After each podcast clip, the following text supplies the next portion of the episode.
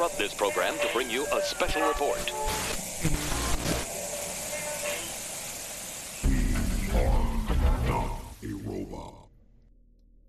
I love this sound. I think if it's like Optimus Prime, I don't know. I'm I'm just a Transformers geek. Hello, humans. It's Rob here with Not a Robot podcast, DC Comics review show number 87, the world's greatest comics show about the world's greatest superheroes. And with me, as always, is Brandon. Hello, everybody. I'm back from vacation and also sick. And what a way to end a vacation.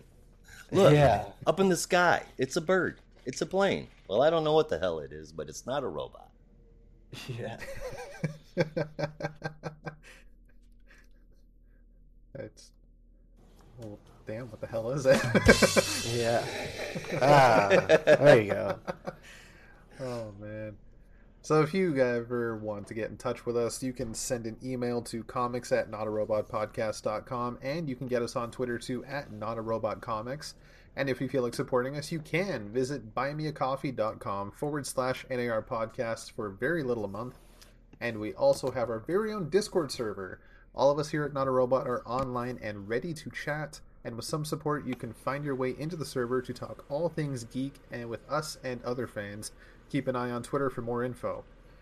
Uh, so for today's books, we're looking at Rogues number one, Trial of the Amazons Wonder Girl number one, Action Comics 1041, Detective Comics 1058, Task Force Zombie number six, Robin number 12, Deathstroke Inc. number 7, Teen Titans Academy number 13, and that is actually the end of the list. But before we get into that, let's get into some news. What, uh, what's been going on, guys? What's new?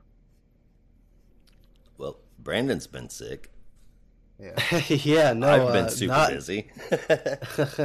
not not too much. Um, yeah, just uh, a little bit of a seasonal cold going around, so everyone's getting sick. So I'm not alone in that, at least. Um, good to be back from vacation. Uh, the stress of trying to do 15 things at once was definitely weighing me down. So having a chance to just kind of relax for a week was was really nice. Um, and and also actually kind of nice to just sit back and, and listen to you guys talk and and uh, steer the ship without me. Um, not that you ever needed to but it was just kind of nice um, listening um, to you guys chat about all things DC um, last week. So I gotta say I, I really enjoyed that. Um, but other than that not not too much uh, in my neck of the woods S- sounds like Brandon is moving from Barry to Wally last week with the whole I can't handle anymore. I just need a nap. yeah, I need a break. So I, I, w- I went to Sanctuary. I didn't kill anybody. Um, I came very close. Um, That is not a but I- I- we need. Yeah, yeah. um, but well, it's funny. I, I, because you, you got, especially you, Josh. You, you always say like, "Oh, he's just like Barry Allen," and I was like, "Ah, yeah, it's funny." Um, but I, I was, I was on the path yesterday, walking to, I think a class or something. Um, and it's like it's this class that is is early in the morning for me, and I'm consistently late. And I think I just it's it's weird that you have those moments where someone will say something to you repeatedly and then it finally just like sinks in um, and so I'm, I'm walking to class and i'm like you know maybe five minutes late at this point and i'm like oh my god i really am barry allen. I mean i'm late every single time. Like without fail. Uh, the only thing is like i don't even have an excuse is my problem. Like I, I can't be like oh i was you know fighting samuroids or something. I'm just i'm just late. Samuroids. just chronically late. I, I, I wish i had super speed or other you know superhero excuses i could i could use but i don't but I, I had that moment like last week and i was like oh my god i, I really am like that jesus Are you good? Well, with for a transfer- guy that does 20 hours of stuff in about 12 hours a day, that that you know, that's that's slightly superhuman to begin with, my man. Yeah. yeah yeah it's uh, it's a lot but it was like i said it was nice to have that vacation and it was nice to uh to listen to you guys talk um and it was kind of weird because there's definitely a lot of stuff that uh you know i'm listening and i'm like ah i wish i could have jumped in here and you know said something but uh but i can't it's already recorded it's already in the past but Um, it was it was a lot of fun to listen to you guys, and uh, special thanks again if you're listening uh, to Nathan for stepping in. Really appreciate it, man. It sounds like you had a, a good deal of fun on the show. Um, and Nathan, if you're unaware, has kind of sort of um, I, I wouldn't say joined, but is is having a more active role in the not a robot stuff, which is really nice. Um, doing some really cool summaries and recaps on the Substack, which you should all subscribe to. Um, that have been really nice to listen to. So thanks again, Nathan, for just kind of doing your stuff on the network. We really appreciate it. And thanks for stepping in for me last week when I was just totally burned out. Yeah, absolutely. I'm glad Nathan's around. He's uh he's getting a lot of fanfare on the Twitter account. Yeah. Oh yeah, He's, he's got a lot going on, so it's uh, good to highlight it and show it off. The dude knows. Yes, his stuff. sir. He does. He's, we've got another library on our hands. Nothing wrong with that. I'll be more than happy to Oh, yeah. handle that all the time. It's a good problem to have. I Yeah, heard you had a complaint this week, Rob. Yeah, it, it's it's just I I feel weird calling it a complaint. I'm just like, ah, come on.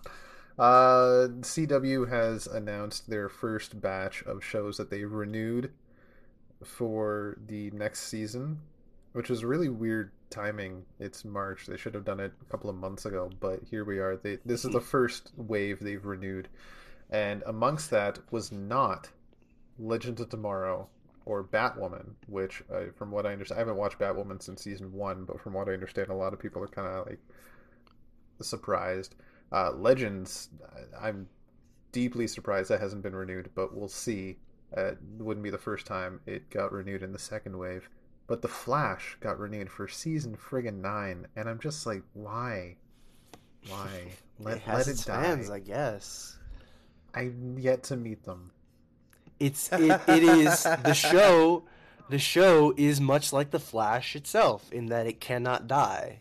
Like, how many times have we seen a Flash die only to come back through Speed Force shenanigans? That's So Some- I guess it's true to Sometimes form. it takes 20 years for it to happen, but yeah. If it goes to 20 Hey. seasons, I'm, I'm, oh my god, I won't know how, why, Uh, why. I don't know. I I've given up on the show three times, and I keep getting pulled back in by people I know. So we'll see. I don't know. Maybe it's getting better. anyways, as far as comic book news that I've got goes, there's just a few things. Um, are you guys familiar with Humanoids by any chance, the publisher?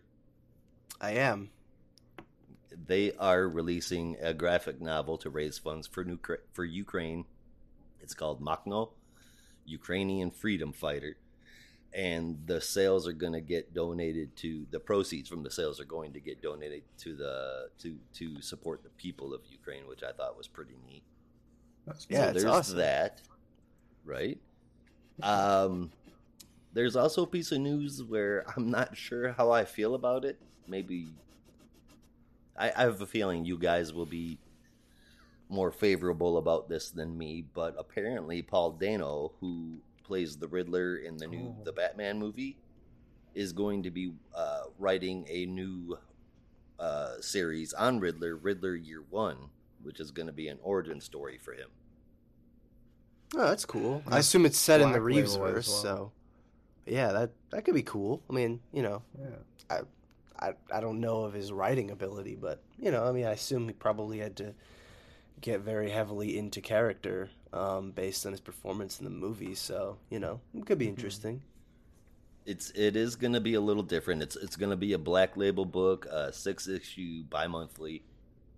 Um, it's going to be illustrated by Stevan uh, Subic, uh, who is making his DC debut with this, and it explores the background of how accountant Edward Nashton went from a simple Gotham City nobody to becoming Batman's nemesis. So yeah, basically the origin story of the Riddler from Matt Reeves' universe.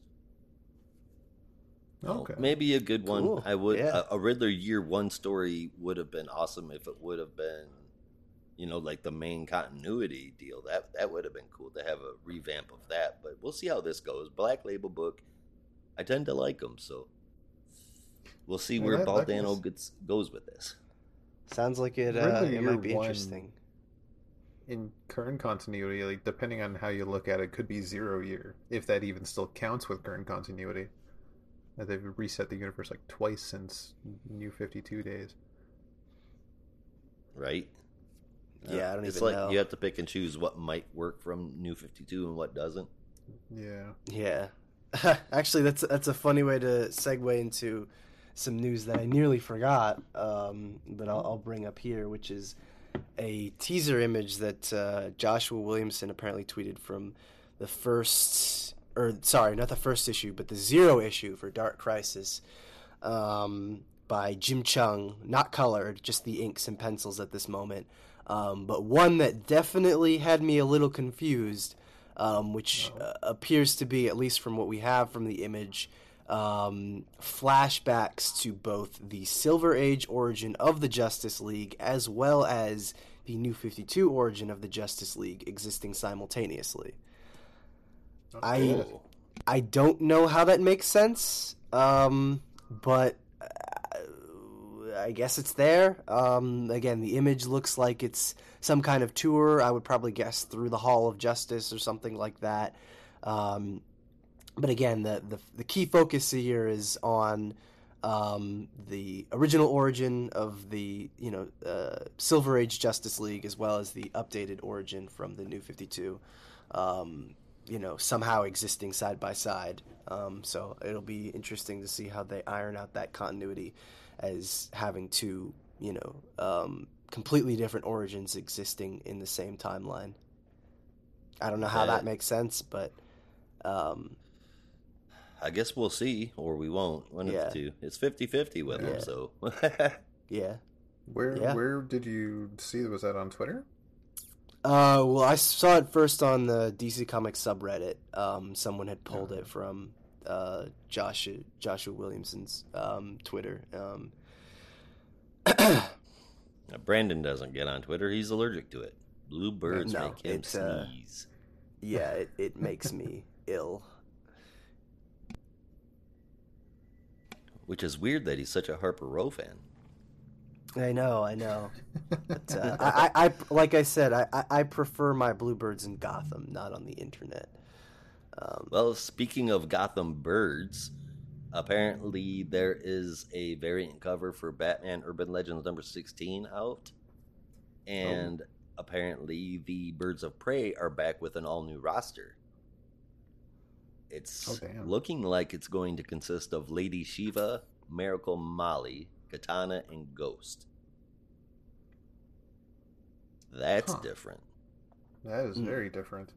I never would have thought I would have seen those four together. But of course, I mean, it is Batman Urban Legends, which almost seems to go in and out of continuity. So we'll see what happens with it. But uh, it's an interesting team, and I'm kind of excited to see what happens with it. So I'll be picking that up for sure. yeah. Yeah. Well, Shiva makes sense given her history with um, Dinah, uh, Black Canary.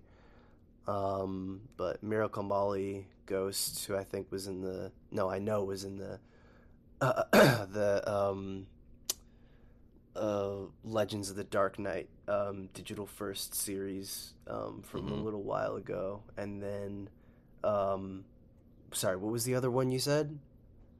Miracle Molly and Katana. Miracle Molly. Oh, and Katana. Yeah, Katana. I don't think has ever been on, on the Birds of Prey. At least not from you know anything that I can remember. But Shiva, I assume, is probably you know kind trying to form her own Birds of Prey, inspired by her.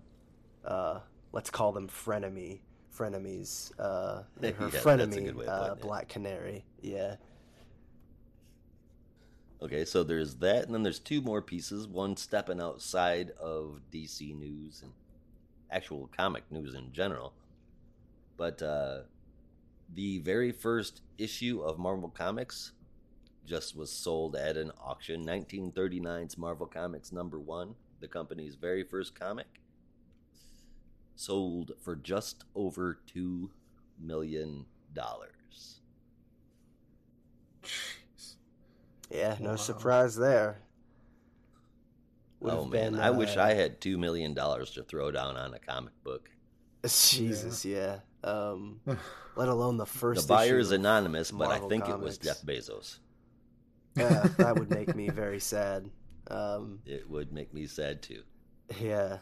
Yeah. Well, that reminds me. There was a couple of weeks ago I saw. There's a. Oh, wait a minute. I just I just thought about this. Um, have you guys seen Venture Bros? Oh god, Oh, yeah. It's been a while, but yes. Yeah. There's um I forget if it's the episode of or the first episode of season four or season three, where um I'm just gonna go on a tangent for a second, but 21 has a copy of Marvel Comics number one that he sells, um because he's uh, it's it's a long story, but just thinking about that issue reminded me of a, of a very funny episode of Venture Bros. If you're if you've ever seen it, so for for anyone who's listening that is familiar with it, you'll know what I'm talking about. Um, but that that just made me laugh. I I don't remember that one. I haven't seen every episode though. Not by not by a long Yeah. shot. Oh yeah, no, it's uh, it's it's a good one. I gotta check that one out again. Then we have a a new almost master course type offering that's going to be coming out.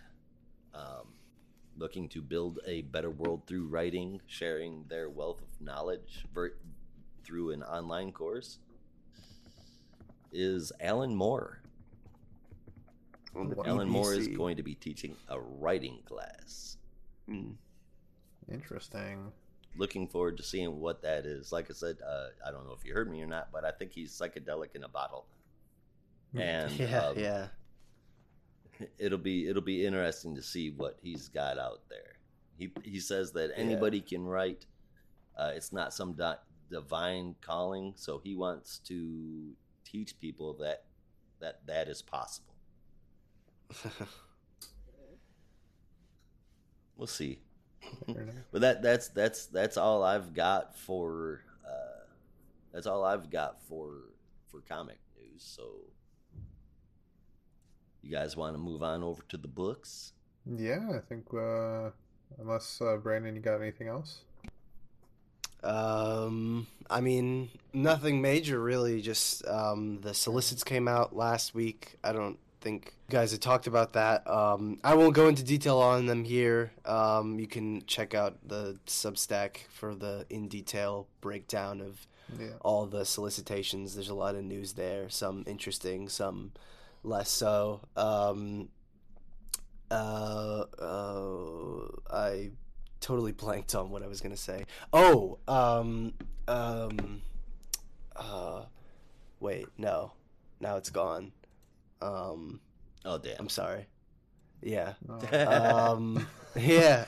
Um, I hate when oh, oh, the uh, my my my um, my my my personal stuff. Um, me, you know, uh, tooting my own horn a little bit. Um, I'm starting, or I I guess I should say, not a robot is starting, but uh, I'll be writing a new um, indie comics focused Substack newsletter um, that is exactly uh, what it sounds like. Um, just you know, kind of as some of you may or may not know, there was an indie comics podcast. I guess technically there still is, um, but me and the other co-hosts just couldn't really figure out the timing for it, and it just kind of became untenable after a point. So um, we just couldn't really keep it up. Um, but I really miss talking about them and the good people at various different publishers, Image and, and Dark Horse in particular, had sent us some really great books, and I miss talking about them. Um, and as nice as it is to give a, a shout out here and there on, you know, the DC or Marvel shows, I felt like I didn't really get a chance to go in detail on them or just cover them like I wanted to. So um, I, I was inspired by the new Substack newsletter that we're doing, as well as our, our good friend Nathan, um, who's you know contributing a lot to that Substack to start the Indie Corner, which is going to be the new um, newsletter, like I said, um, and that'll just kind of focus on you know all the good indie books that um, I get a chance to read of the ones that um, publishers send to us, as well as other ones that I you know check out, um, and uh, some personal reading. And I just felt like it would be a good chance to just talk about all the really great independent and creator-owned books that are out there that um, definitely deserve some attention. Um, and uh, I'm you know doing a couple things that I've never really done before, like recommendations and talking about personal reading. So it's it's all very new and strange to me, but I'm gonna do my best to try and keep it interesting and engaging, and you know put as much of my personality into it as I can, and uh, you know try and make it something that uh, really gives the spotlight to some cool creator-owned stuff. So um, I hope anyone who's listening and you know likes reading books outside of the superhero world has a chance to check them out. Um, so yeah. Yeah, just looking forward to that. There's a lot of great indie books out there that really need more spotlight shown on them. Definitely, Absolutely. definitely. Um, so Absolutely, I'm hoping capes that, uh, and otherwise. Yeah, I'm hoping that I, I get a chance to, to do all of that, um, and and of course keep my uh, opinion as honest as I can. Um,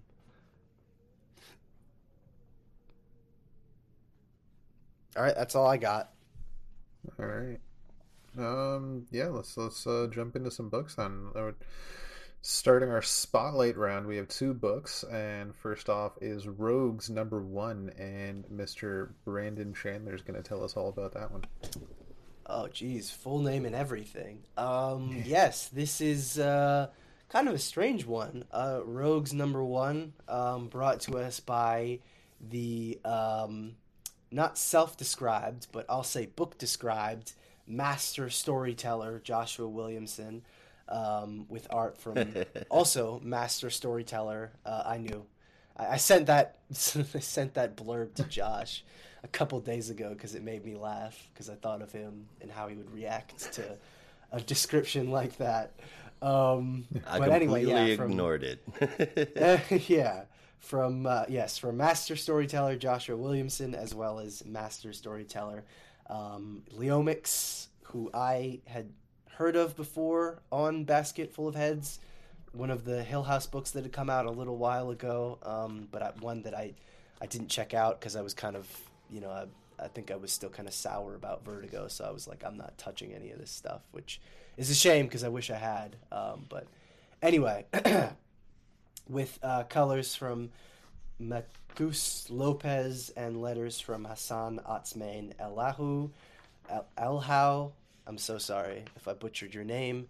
Um, Hassan, you're a, you're a great guy over at Strip Panel Naked, and I love your videos. But I'm I'm sorry, I feel like I butchered your name. Anyway, um, yeah, Rogues number one is uh, kind of a strange one. Um, definitely a little different from some of the Black Label books that I've uh, read before, in that it.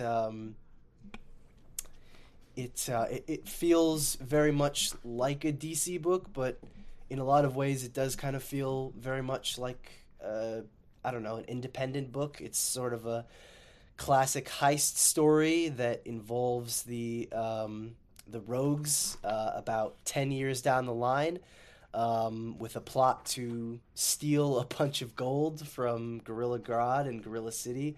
Um, but this issue is largely serves as a, a reintroduction to the rogues 10 years later, as they're all kind of living various different lives, having given up uh, their villainous ways. Uh, the focus, I would say, really starts on Len Snart, Captain Cold, who um, I assume at this point is, you know, probably some fresh out of prison or something like that, as he has a parole officer and everything, and is working kind of a blue collar job at a factory in Central City, and his coworkers don't take him seriously anymore. So he's thinking it's it's time to get back into the game and get the gang back together for one last heist um, uh, to steal the gold from Gorilla Grodd.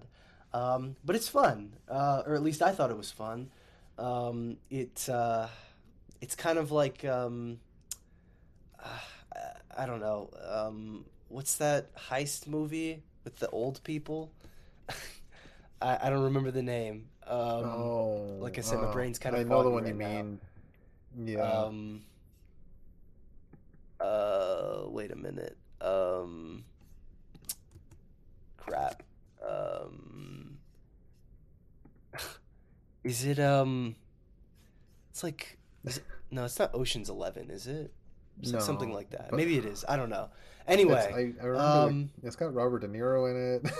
yeah, yeah, yeah. Um, Yeah. I don't know. Um, it's it's like it's like something like that, like the last heist or something.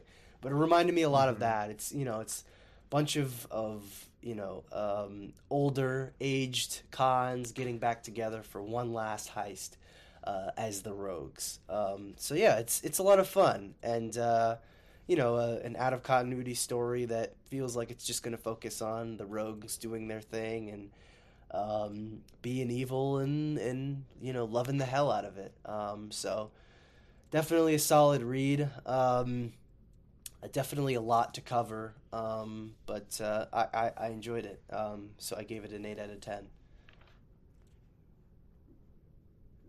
Yeah, I, I honestly think if you're a fan of the Flash's Rogues Gallery, this is a must read.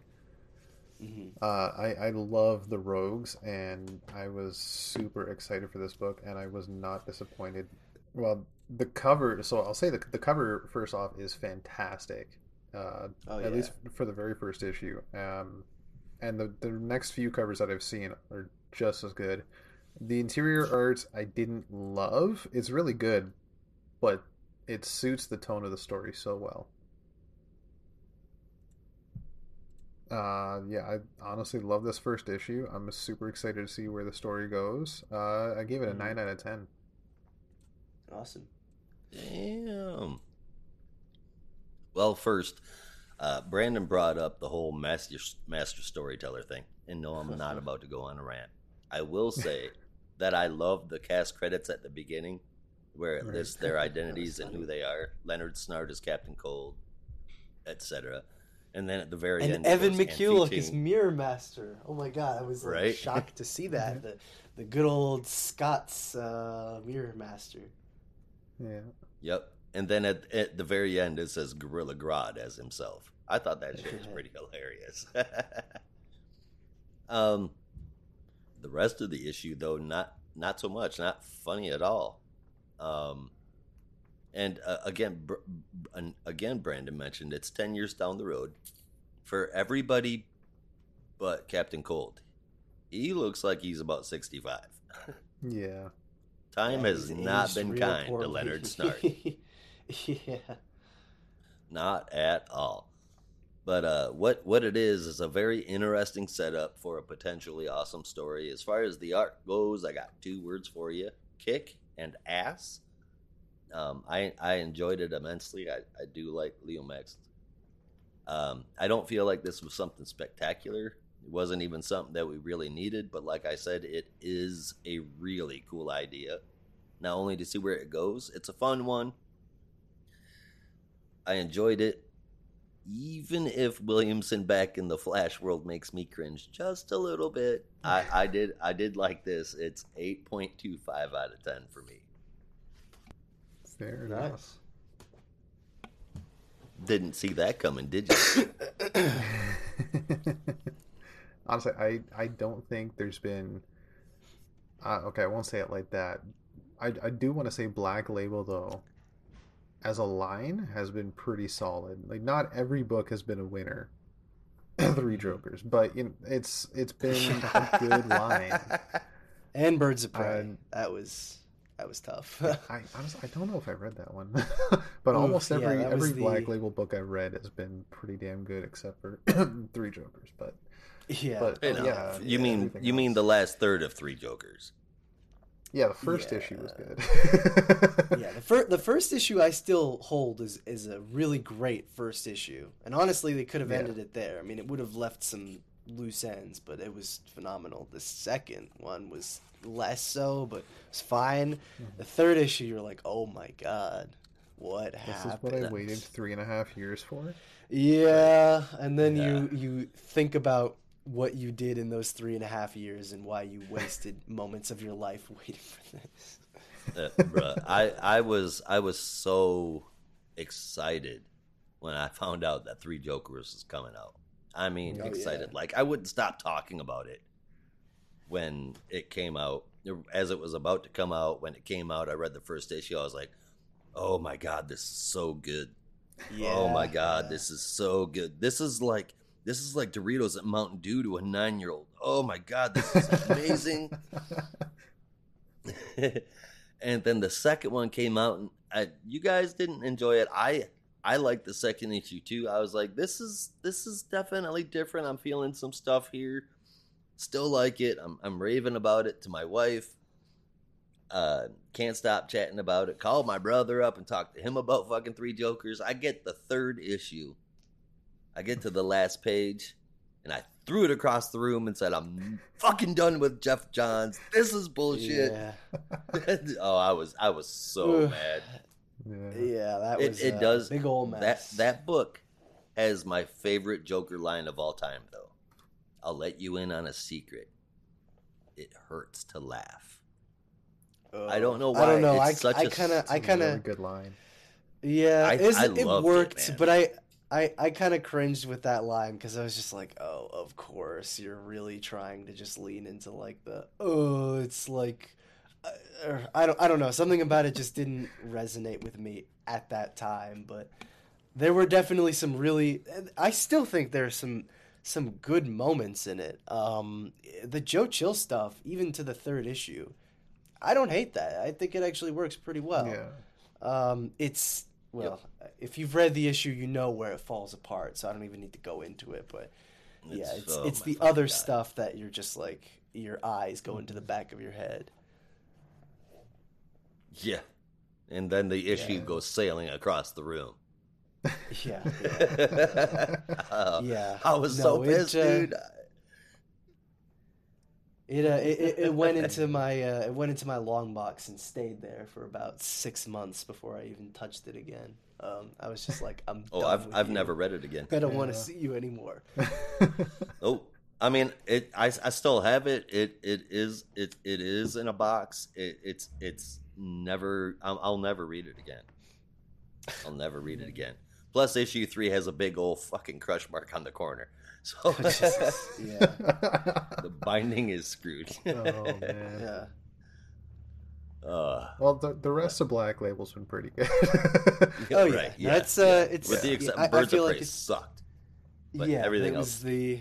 Yeah. I mean, Brian Azzarello will forever have my heart after a hundred bullets, but oh my god, that was one of the worst Birds of Prey books I've ever read. Comically so. Um, al- almost all star Batman and Robin bad, like where it's so bad you find Yeah. yourself laughing.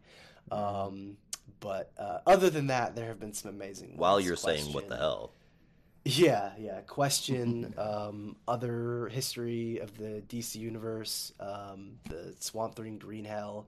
I didn't love it, but the Hellblazer book from Tom Taylor and Darick Robertson, while not great, was still a pretty fun story. Um, and Yeah. Putting Darick Robertson's art in uh, that size, I'll never shut up about it. But putting Darick Robertson's art in that size is like match made in heaven. It just looks so good. right? yeah. Um, just a lot of really good stuff, like Rob said.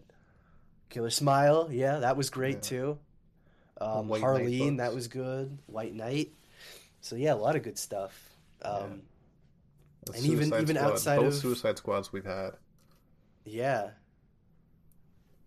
Yeah. Yeah. Um, and even outside of superheroes, you know, Nice House of the Lake continues to be excellent. Yeah. So a lot of cool stuff. I didn't finish American Vampire 1976. I kind of fell off of that one, but I don't know if that one ended well. And as always, Batman Damned Of course, Batman. for Damned. for many reasons. Some which we shall not talk about yes. because DC Well, refuses we to can't what really. happened. Yeah, yeah. we can't because you know we can't see it. It's hidden from view. But it's burned in Josh's memory apparently. yeah. All right, well, that is enough about Black Label. I think for now we could go on and on about all these books, but Yeah. now It's kind let's of what talk we do. about. Eh? Oh yeah. Oh yeah. Yeah.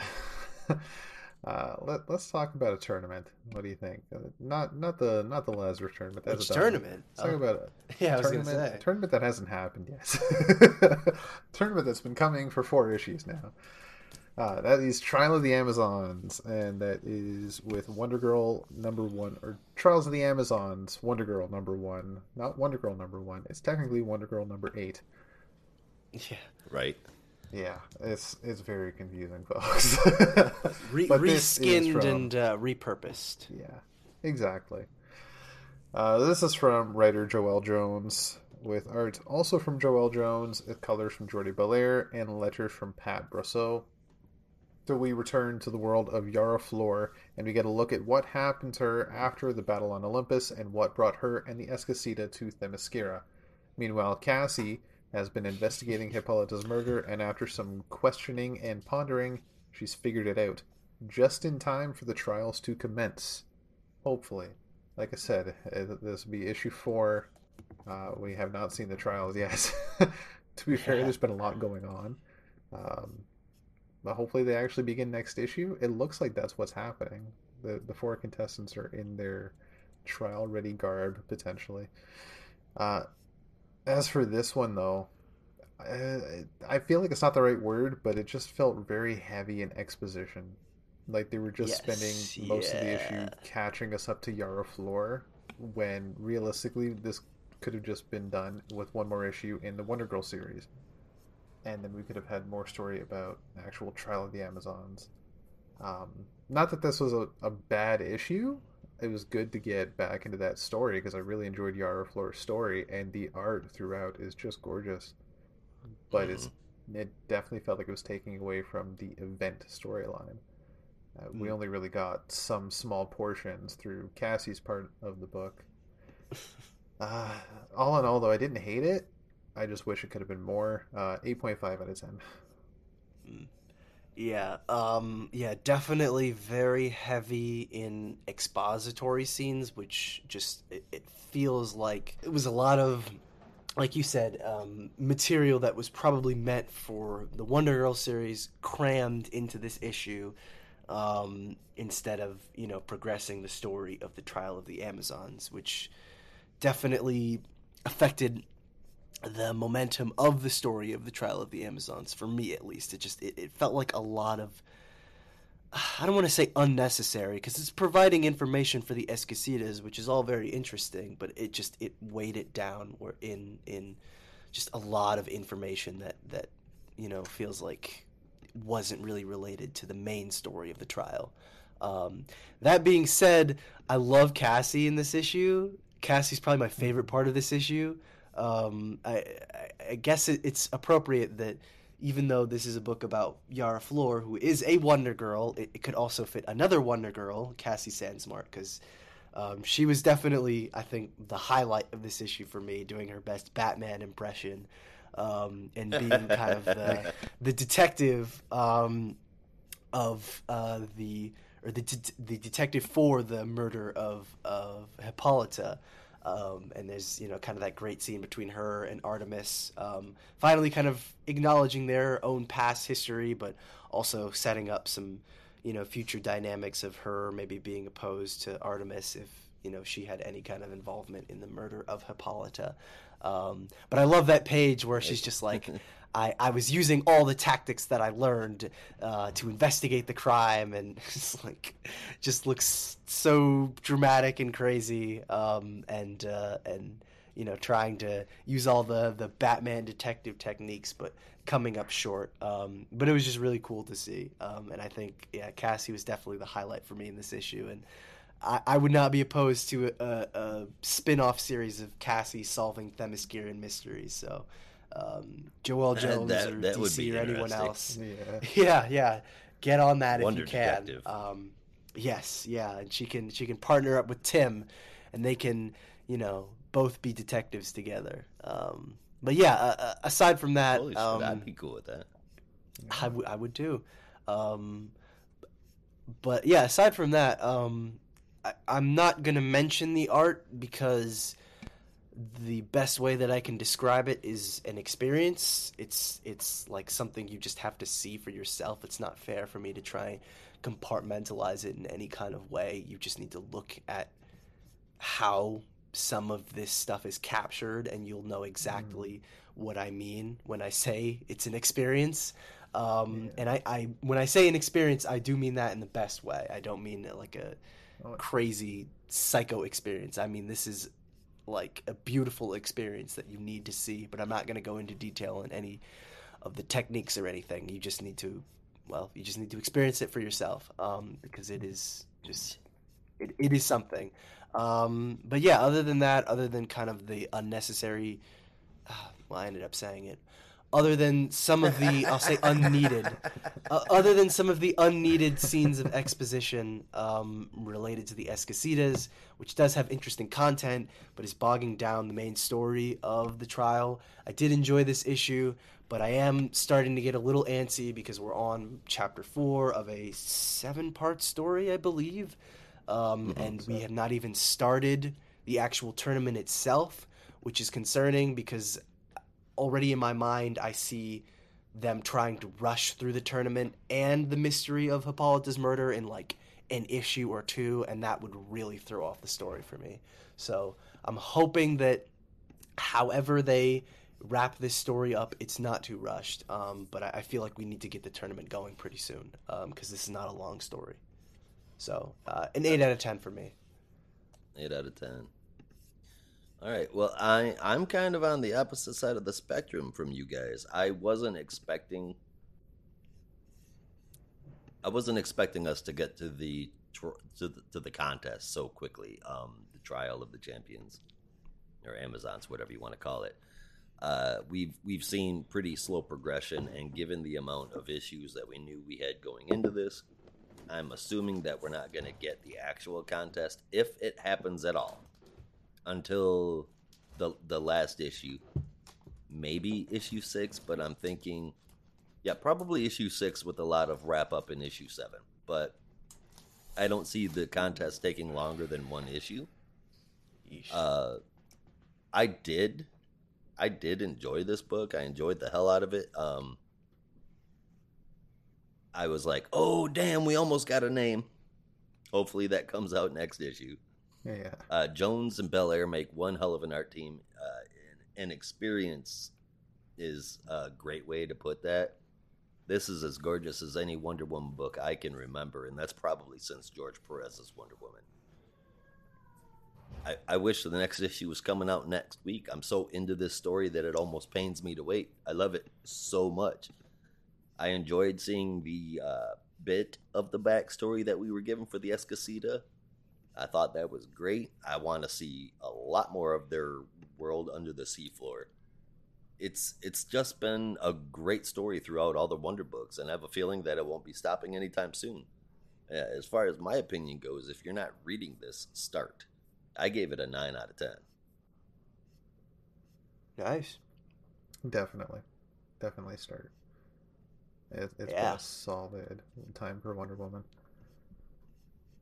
It's it's got a lot of a lot of good stuff. Um, though again, I, I just hope that the pacing kind of picks up soon.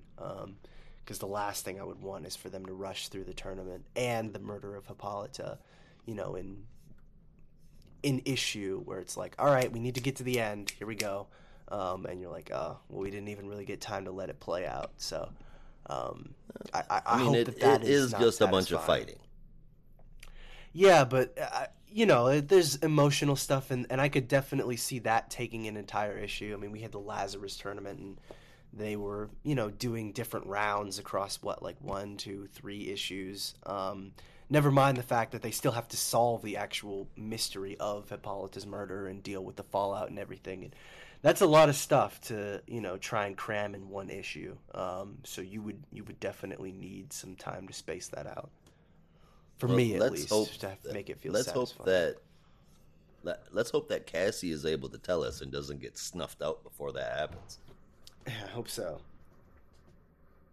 Yeah. I, I I am I immensely enjoyed the part where Artemis says, "If you ask me that question again, it will be the last sound that ever comes out of your mouth." And then turns around and stomps away, and Cassie's like, "She knows I'm half god, right?" Uh, I I thought gotta that love shit Cassie. was great. Yeah, we, we don't get enough of Cassie, honestly. I, I, am just I'm if, if there's one thing that I really like about this story, it's that it's it's given not just um, the Wonder family, but the greater Wonder Woman mythos, a chance to really shine and have their moment in the sun, where you have, you know, the Bana-Mighdall, and I know the Esquecidas are fairly recent, but um, giving them, you know, an opportunity to really show themselves, and of course Donna Troy and Cassie having active roles in the story. It's just nice to see them actually kind of embrace all aspects of, of Wonder Woman's mythos. You know, we get so much of the Bat Yeah. family and the Superman family, and uh, it's nice to see you know the other member of the big three get her kind of big um, universe spanning story. The Wonder Fam. Yeah. Yeah, yeah. So I'm I'm glad Yeah. I'm glad that all of them have their kind of important roles. Artemis and Donna and Cassie and Yara and all of them. They're not just in the background. See, and and I think that that might be one of the reasons why I did enjoy this book so much, as we weren't able to get into. Well, we weren't able to get into the Esquecida much at all with the Wonder Girl story because, uh, with the Yara Flor Wonder Girl story because it was dealing with her coming into her her realization that she's you know that she's Wonder Girl, she's this mystical presence, and um, there there's a lot of people that didn't read that book, uh, unfortunately, and I think that that might be why we got all of that back that backstory of the Esquecida was to kind of introduce people to her in this book that weren't necessarily reading the last one, getting her a little bit more exposure, and I, I really hope that works out because she's an amazing character. Yeah, all of them are. Um, and uh, you know, like I said, I, I hope that all of the the characters in in Wendy's universe um, get a chance to shine um, after this event is over and, and kind of do their own thing. I feel like it's rare that you ever get to see Donna do stuff with you know the Wonder Woman universe. Yeah. She's always kind of connected to the Titans, so that's been really cool too. Yeah, Even if she is fighting for the Bane of the doll, but yeah, no, it's usually Yeah. just like, oh, you're a Titan, you're over there. Um, but you know, she's she is a Themysciran, she's an Amazon, so it's important to kind of make those connections. indeed. And with that, that wraps up our spotlight round. And for now, we're going to take a quick commercial break. And when we get back, we'll get started with our regular books. Uh, stay tuned to Not a Robot. After these messages, we'll be right back. Now, back to our program. Welcome back. Thanks for sticking with Not a Robot. Not that there's really anywhere else to go. Like, come on. It's a podcast. Would you just press pause and then come back later? Come on, I know you did. Don't lie. Anyway, it's time for regular books, and we're going to start us off with Action Comics number 1041, and Mr. Brandon's going to tell us about that one. Yes, yes, yes, we are. Uh, it is indeed Action Comics, which uh, is filled with so much action that it's sometimes hard for me to summarize it all in a satisfying way, but I will try and do my best um, because this is one hell of a story for the ages. Uh, this is brought to us by our superstar team, the breakout team, I would say, uh, of this series, of this run on Action Comics, uh, written, of course, by Phillip Kennedy Johnson with. Uh, art from a newcomer to this series, Dale Eaglesham, who's uh, always nice to see, uh, and Will Conrad, uh, with colors from Lee Loughridge and letters from Dave Sharpe. This is the appropriately titled Midnighter's Tale as we shift the focus away from Clark for a beat and focus on our favorite black clad badass, uh, Batman, or wait, no, sorry, he wouldn't like that, uh, Midnighter. Uh, who is making his way around War World, trying to set up the rebellion that is soon to come uh, for all the inhabitants uh, across Warworld. Um, so this issue kind of starts off with uh, a, a bit of a, a, a false setup where uh, Krill Ux, um, I believe that's his name, the Kryptonian who has sort of been spreading the, the stories and legends of Superman, um, is under attack from the Warzoons and uh, seemingly is on his, his you know, uh, seemingly uh, uh, prepared for death uh, before a some kind of doorway or portal opens up and who should emerge but everyone's favorite hero, not Superman, uh, but Midnighter, screaming and cursing and killing all the way through uh, before. Uh, before vomiting all over the floor in front of the kids. Uh, a, a, great role model for everyone. Not exactly oh, the yeah. Superman you might have expected, but uh, the Superman you're going to get nonetheless.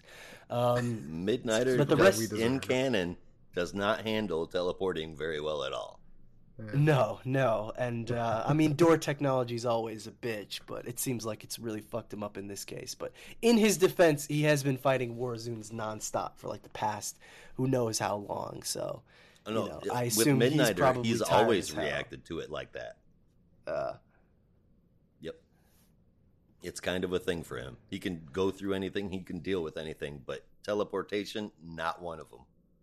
Well, I remember Ladytron was the one who vomited a ton in Grayson, but I, I guess I forgot that that happened to Midnighter too. Um, yep. In any case, um, the rest of the issue sort of revolves around Midnighter making his way through the different um, levels of War World, freeing and liberating the slaves of the Warzoons, um, freeing them and rallying them into the revolutionary cause. Um, as the I guess there's really no other way to say it, but the legend of Superman spreads across War World, inspiring and uh, creating dissent among the slaves as they turn away from the evils of Mongul and embrace the heroic and hopeful activities or hopeful beliefs of Superman. Um, but that's really it, honestly. I mean, again, Midnighter sort of makes his way throughout the issue, freeing and liberating people, reunites with um, Byla, and um, is informing him that he's getting ready for the final push on the um, uh, the lunar pits, I think they're called, or lunar surges, or something like that. The lunar engines. Where um, he's planning to take them down. Byla is telling him that uh, if he does that, thousands will die, but he's ready. Midnighter is ready to take that, um, you know, chance, given that he's yeah, the Star Forges. That's it. Um, given that he's ready to take that chance um, because he's more concerned with Apollo's safety than he is with uh, the residents of War World. Um, yeah, I mean, you know, it's to be expected. It is the love of his life, or he's the love of his right. life. Um, but while all that's getting set up and the Warzoons have made their way to the slave pits, um, ready to kill the Notlings and other Phaelosians that are um, have been talking about dissent and have been speaking closely with Superman. Um, that is when Superman, empowered by the Genesis fragment, makes his way um, to the slave pits and is ready to defend them from the Warzoons.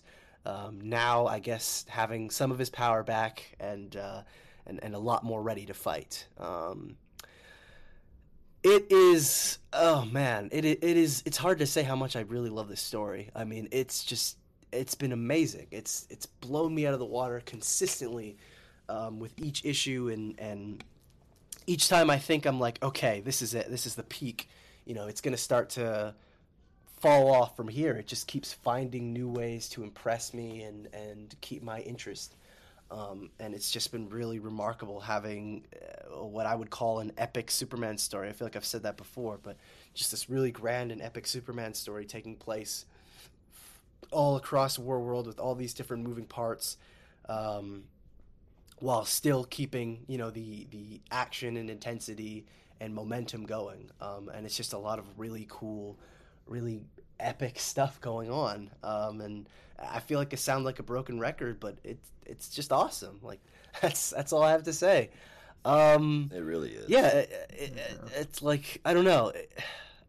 I've I've talked it to death at this point, and, and I think shifting the focus to Midnighter as kind of like an end to um, this arc because we're we're moving on to the War World Revolution next, but um, shifting the focus to Midnighter worked really well because it kind of not only showed us how Midnighter's been operating amidst, you know, Superman's time in the pits and everything, but also showing us how the legend of Superman has spread, um, you know, throughout the days and weeks that um, he's been active on War World and how slowly people are rejecting Mongul's core beliefs and are embracing Superman's. And it, it just flowed and, and worked really well, even if it completely shifted the focus away from Superman, um, you know, for this one issue. So it just again, it's it's consistently keeping my attention um, and, and has not hit that point where I've lost interest. So I'm just really impressed in everything. Um, the art from Dale Eaglesham was great for the most part, um, but there was a point where it shifted from Eaglesham to Conrad that it, it like you could definitely tell it was a little jarring, at least for me. Um, but for the most part, the art was consistent, and I didn't really have a problem with it. Um, and I think it worked well for this issue specifically. Um, so yeah, it's I don't know, it's it's just awesome. Like if you haven't signed on for you know uh, Johnson's run on Action Comics right now, I think the first trade is out now. Um, the first volume of Action Comics, maybe. Um, so I would highly recommend going out and checking out this issue or and checking out this series. Really, just checking out everything. It's it's just been a phenomenal ride, and it's definitely worth your attention. So it got a nine out of ten for me easily, um, and I love it. And having Midnighter at the forefront of this issue was awesome. And it was Oh, yeah. funny as hell when he got aggravated about getting called Superman so much. That was awesome because usually it's a Batman thing, you know? Yeah, yeah. I get the Batman connection, but Superman, seriously, like, come on. None of these people Um, had ever really seen Superman. They just heard of him, you know? Yeah. So they're yeah. like, is that Um, you, dude? Yeah, but he's you know as cocky and as self uh, confident as always, and he's he's the midnighter you would expect, but thrown into a completely different context, um, having to navigate this rebellion and also trying to save the the love of his life, and it just it works so well. Um, and uh, it really does. see- yeah, it's again, I Him just there's so much I could rave about in this issue. I feel like we'd be here all day.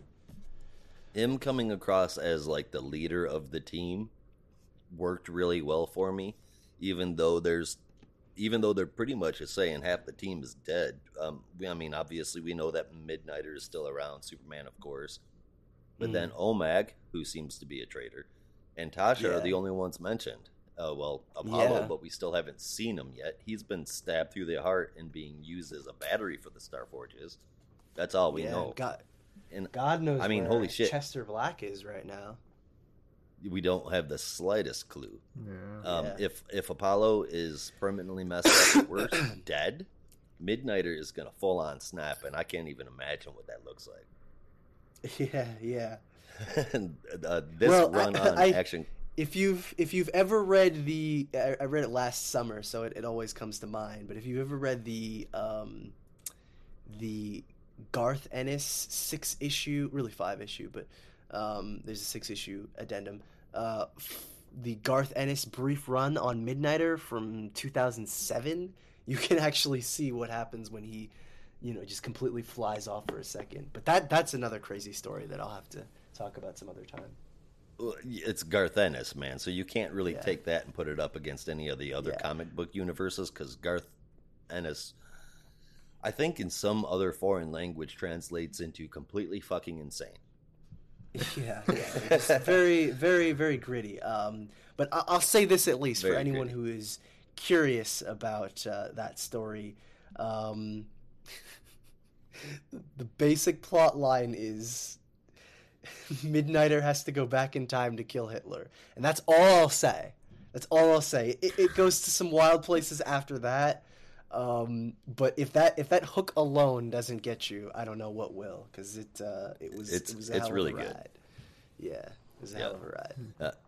Uh, so is this run on Action Comics, man. It's my favorite in a really Mm. long time, and I, I don't think I ever want PKG PKJ to leave this title. I mean, he can leave it, but only once he goes bald and wrinkly. Or Um, tells a satisfying conclusion, like you know Zdarsky I- I ex- guess. exiting uh, spectacular. Like, all right, I told my story, I'm good. If you do that, I'm satisfied. Although I'm with you, I would prefer you to stay on this book until I'm old and gray. Because I mean, wow. Again, Action Comics hasn't been this good in a long time. And of course, Dale Eaglesham and Will uh, Will Conrad are ab- absolutely killing it. It looks amazing. It looks super. I I do have one criticism, and that's on the last page. Superman Superman is built like the Hulk, and I mean his pectoral muscles have six packs. That's just a natural. But it is Uh. far from a deal breaker in this issue, and in case you can't tell, I really like I really like this part of the book. I gave it an 8.75 out of 10. You want to see buff check out i'm sure you've already seen it but dale eaglesham's um, reed richards when he did the start of hickman's run He's, like, Yeah, built what like the a hell? house. he's like built like a house his his muscles are so buff um yeah Well, He he got his he, he, he learned everything there was to uh, about drawing comics from the 90s X-Men. yeah or you know just must be uh, really into bodybuilding Right. Or like maybe the the first year or two of Image Comics. yeah but uh, yeah, this is awesome. 8.75 out of 10 for me. Yes. Uh, I don't even know what else to say. There's nothing left to say. It's just fantastic. the art is just gorgeous. We got Mhm. Cal back in the fight now. Uh, I can't wait to see what's going to happen. We can go on and on and on and sing praises all the live long day about this book, and I will. I will. Like, I regret anything I might have said when uh, PKJ first took over the book because, god damn, this is good. yeah I was, Oh. but I'm, I'm gonna feel like such a dick for saying this, but I'm, I'm gonna tell you, I was right. I was right, because everyone was like, "Oh, he's with Phil Hester. This was, you know, what, what a dud." And I was like, "But there's something there. I see it. Even there, it wasn't great, but I felt like there was something there, and I knew I've I loved right. what he's done with Everyone was Superman right. since So, Future State. so, so, I'm just mm-hmm. saying, you know, feel free to apologize. I, I've I've sang his praises since the first time I saw him in a Superman book, and I'm good with anything he's done so far, man. Yeah. There's I, not even- um, there's no way you could argue that with me. Oh yeah, and and um, I have to say, again, and I, I forget if if Nathan pointed this out on his 2021 or like DC retrospective or, or that thing, but I I do have to say one thing that I've really appreciated about Infinite Frontier, not to go on another tangent, but just um, one thing that I've really appreciated is a lot of the new voices that they brought in. Some have been great, some have been less than great, but I have to say, at least for me, you know, for someone who loves following new creators and seeing the stuff that they're a part of, this has been great for me because some of the names that I was somewhat familiar with and some of the names that I was less familiar with, um, their work on certain books has, has, you know, kind of encouraged me to check out their other works, their other creator-owned stuff. Um, and uh, one of those was Phillip Kennedy Johnson. So I had recently picked up The Last God. I haven't read it yet, um, but uh, that was one that you know when it came out, like didn't even give it a second look. I was like, oh, whatever, sword and sorcery. But now, you know, I see it and I'm like, well, this guy did really great on Action Comics. I'm, I'm actually excited to check this out, um, and uh, I'm, I'm hoping that's a good one. But uh, no, it's it's it's led me to some uh, some good stuff, I think, and uh, I'm I'm excited to, to see what other kind of um, crazy stories he can he can meld. So I haven't, like I said, I haven't read The Last God yet, but I'm I'm looking forward to it just based on the, the quality of Action Comics so far. For sure. Up front, what happens in the backside? Um, well, in an abandoned casino Rivera, our, our beloved Martian Manhunter is investigating the mystery of a villain conspiracy or something like that. Um, this is a face in the crowd, our Something Martian like that, Manhunter yeah. backup, part five. Yeah, written by Sean Aldridge with art from Adriana Melo, colors from Hi-Fi, and letters from Dave Sharpe.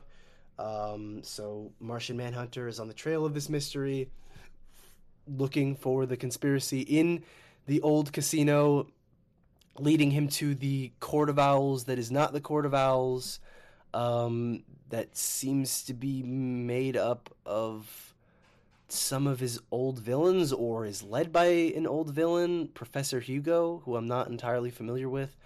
Um, and uh, they get the upper hand on him um, and are seemingly going to be bringing him his reckoning. And uh, that's about it. Uh, there wasn't really a lot here, to be honest. Um, and I had kind of forgotten what had happened in the last chapter, just because uh, the main story overshadows this story by like a you know a metric like it, it is just I don't know. I sort of forget the story every time I read it, so following it up every month is kind of like a bizarre experience for me because I just don't remember what happened before. So I kind of if if I'm missing stuff, please correct me, but I just I like I kind of completely forgot what had happened in the last chapter. So I really didn't remember what was going on. Um, but this chapter was fine. I mean, you know, it's been fun to have the Martian Manhunter backup existing, I guess. But I don't know. I feel like this story would be better serviced somewhere else. Like they had the Tales of Metropolis backups earlier on, and I feel like those were better. Um, the more that I think about it, because at the very least, it could kind of give you a glimpse of Metropolis. Um, you know, while Superman is on War World, but this just kind of feels like uh, we want to do something with Martian Manhunter, but we don't have enough interest around him to do a book, so we're just going to kind of put him in these backups and see if people bite and maybe if there's enough energy there, we'll be able to, you know, move on to a book at some point, but for now he's just going to be in these, you know, 8-page backups and that's fine, but I don't know. It's just like uh, I don't know. It's just not really that interesting, to be honest. Especially when you are following, or this is following the just incredible story on War World. So I gave this a six point five out of ten. It's fine. Like I just, I don't know. I don't really remember anything about it, and to be honest, it's it's like it, it's almost like something I have to read because it's there and it's taking up space. But I don't. It doesn't really register in any considerable way. Um, you know, when I finish it. So it, at at the beginning of this story, I was appreciative of the nods to his past, but then I became quickly tired of it because that was like all it seemed to be. Now, I feel like this is now. I I feel like this is now a story. Um, the trip of nostalgia through all of Man, Martian Manhunter's past, touching on literally everything. I thought that was pretty cool. Bringing up the fact that the Vulture operates and looks a whole bunch like the course of the Court of Owls is a relief. I'm glad that that wasn't ignored. Uh, there is only one issue left of this story, and it just it does not look good for J'onn J'onzz. He at the very last page, he's got like five heads, four mouths, like twenty eyes, and a set of gnarly looking vampire teeth in the middle. Yikes! um, it- like I said, I, I, I- I haven't liked the, the the story parts leading up to this issue, but I, I did like this one. Unfortunately, I feel like this might be the last one for our favorite Manhunter from Mars. I heard some rumors on there that Martian Manhunter may be dying soon, and um, Ugh, I again? couldn't- well, yeah, um, but I couldn't. I, as far as I know, he's not a part of Dark Crisis, and taking him out here would eliminate the the possibility of him being a leader for the younger generation, and that kind of makes sense. Yeah. having him go through every place that he's been, all of his different aliases. Um, the classic villain that uh, Vulture was a huge part for. I think he was. I think that was like a two year long deal with Martian Manhunter. So I mean, I enjoyed it. I haven't liked what led up to this, but I did like this. I gave it an eight out of ten. Whole issue got an eight point five out of it. The whole issue still gets a nine from me. Um, but yeah, the the backup is just like I don't know. I don't, I don't- I'm I'm not, I'm not even really factoring it because the main story is so good. I don't even care. Mm, Yeah. tell us how you really feel. Yeah. I, like everyone else. I'm I'm a huge Martian Manhunter fan. I'm loving what I'm getting, but it is very short, and I do wish we had more. And if what Brandon is saying is true, I'm sending all my energy, all my vibes, thoughts, prayers, whatever you need. Just just take it. Just give us a Martian Manhunter book. For crying out loud. Uh, give your balls. we had one, but they made Riley Figured Ros or they let Riley Rossmo draw it. That was horrible.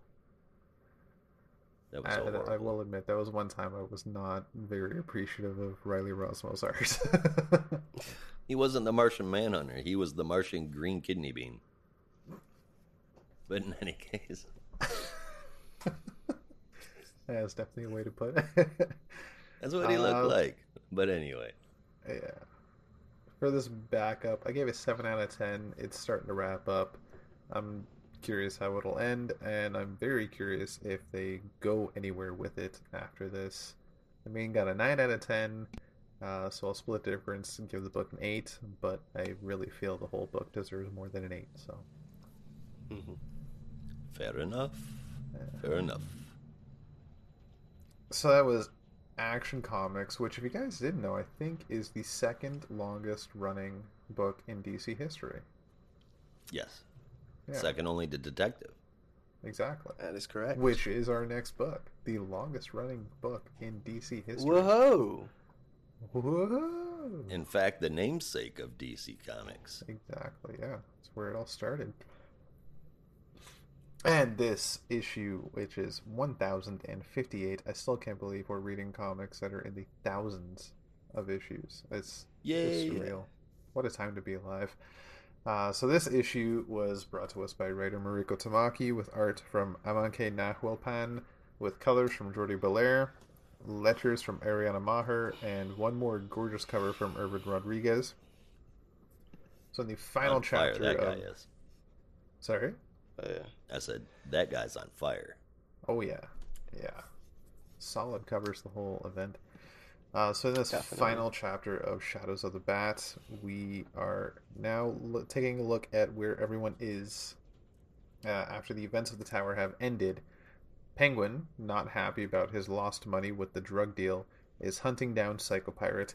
His goons track him to a motel, but instead they find Batman and the Batgirls, who make quick work of the goons and head off to the next mission. Uh, the team, the family, now has a new underground cave for them all to work out of, and Batwoman then goes to Tobias Wear's funeral where she finds Deb Donovan, and Deb is asking for her source on all the information that she's given her, but Kate again tells her she can't reveal the source. Also, there is Mary Nakano and Dr. Meridian. He regrets what happened with the tower, but still believes in what it can do, and he wants her to run it and make it work, which she gracefully accepts. Koyuki Nakano at their home receives flowers from someone who is most likely Psychopirate, while Batman and Fam are out looking for him. Oracle spots him on a camera and Batman intercepts. Batman then offers him another option instead of running and hiding. And just after that, the Riddler comes on over the radio with a new riddle When is a killer not a killer? So I'm kind of torn on this one. I know we, we've had some issues, uh, about 12 issues, with this event so far. Fucking right.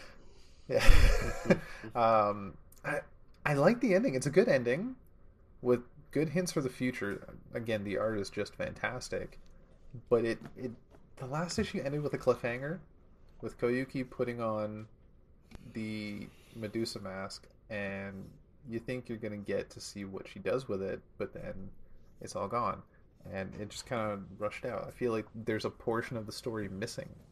Like, where do we get from Yeah, it was there like to here? whiplash. It was Yeah, literally right. like And whiplash, and this was where just you're just like you have. for Both you guys are so polite. no, yeah, no. It's, I, I was just gonna say it was uh, Rob. You can go, but uh, yeah, it was just like whiplash. Yeah. Like suddenly we have the Koyuki stuff, and then bam, we're at the end. We're like, what? yeah, it was, it was weird, Yeah. and and even this issue was just shotgunning from scene to scene, and it blended well, but it was like you got some parts you only got a page, and you just jumped onto the next one. It was really fast, um, really awkward. I like the stuff we got as an epilogue, but it's, it just felt so rushed. Mm. Uh, eight point five for the main story, I'll say for sure though. Uh, I wasn't that high. Um, What did you give it? maybe maybe you were. Eight point five. It it it was it it was it was it was kind of all over the place. It did have some good points, but um, Deb Donovan's opening caption box is saying it's barely a matter of how did this happen, and more of a matter of why did we let this happen again. Yeah, I'm gonna have to agree with that. uh, putting putting the asylum in the middle of the city was a bad idea. I mean, how could no one in charge really see that? Uh, Mister Not Doctor Wear pulled off stealing the identity of a man twice his age at the very least, and nobody looked at a picture of the guy. Nobody looked at Yeah, when he graduated that college that or his was birth that date. was so that was so ridiculous. I laughed out loud. I LOL'd. Um, because I was just like, I what the hell? you guys. I know. I was like, you guys are master detectives. Are you are you dumb? Like how Not even how ma- could you I'm not, not even just the master day detectives. one? Who in the hell hires, uh, pays to build a gigantic tower on somebody's word and then Yeah. funds him with millions of dollars on somebody's word? You don't do a background check on this guy? I, mean, know. Like, oh necessarily hey, run fingerprints, but I mean, check when he graduated from college. You didn't Yeah. get a copy of it. You didn't get a copy of his driver's license. What the fuck? Couldn't look which at I his think birth they date? they Yeah, they they brought up earlier. Like, oh, we can't find Doctor Wear's medical license. Why didn't you look it up? You would have found it was a fraud from the get go, and you would have been like, oh, this guy's a hack. There's no way Right. we're funding this tower. I Maybe- just I I, mean, was it- like, that is so ridiculous. If So you can't find his medical dumb. license, why did you give him the building in the first place? that should be the first step. Is Yeah, I mean, how- doctor prove it? as Mayor Nakano handing over the, the, the keys to the city's insane, you would think that he would at least have made a couple phone calls. That's all I'm saying. That, um, uh, again, it was all over the place for the, cover, which looks great, but um, I mean, I feel like the cover up, applied far more to Bat, Batman's time in Europe than it did here. Uh, the riddle on the cover, it's got a riddle on the cover. It says, The more there is of me, the less you see. What am I? That's darkness. So I, I'm not really sure how that fits into this story in any way, shape, or form. But, uh, Darkness the- of and- Gotham City. I don't know. I mean, I guess that's pretty. That's that's kind of reaching for straws, though, man. Yeah. Uh, the team, Well, I, thi- I the think. teams. Go ahead. Oh no, you can go ahead. I, yeah. Okay, you, you were gonna you were gonna answer my question. Um, no, I, I, I was just gonna say I, th- I think that's what they were trying to say at like the end of the issue with the oh it never ends stuff, but I'm not really scared of it. Like the darkness never ends. The you know never ending cycle of madness that is Gotham is there, but I understand it a little more. And I was like, okay, I get what you're trying to say, and I know that that's probably trying to tie a neat little bow on the story. Like, oh yeah, you know.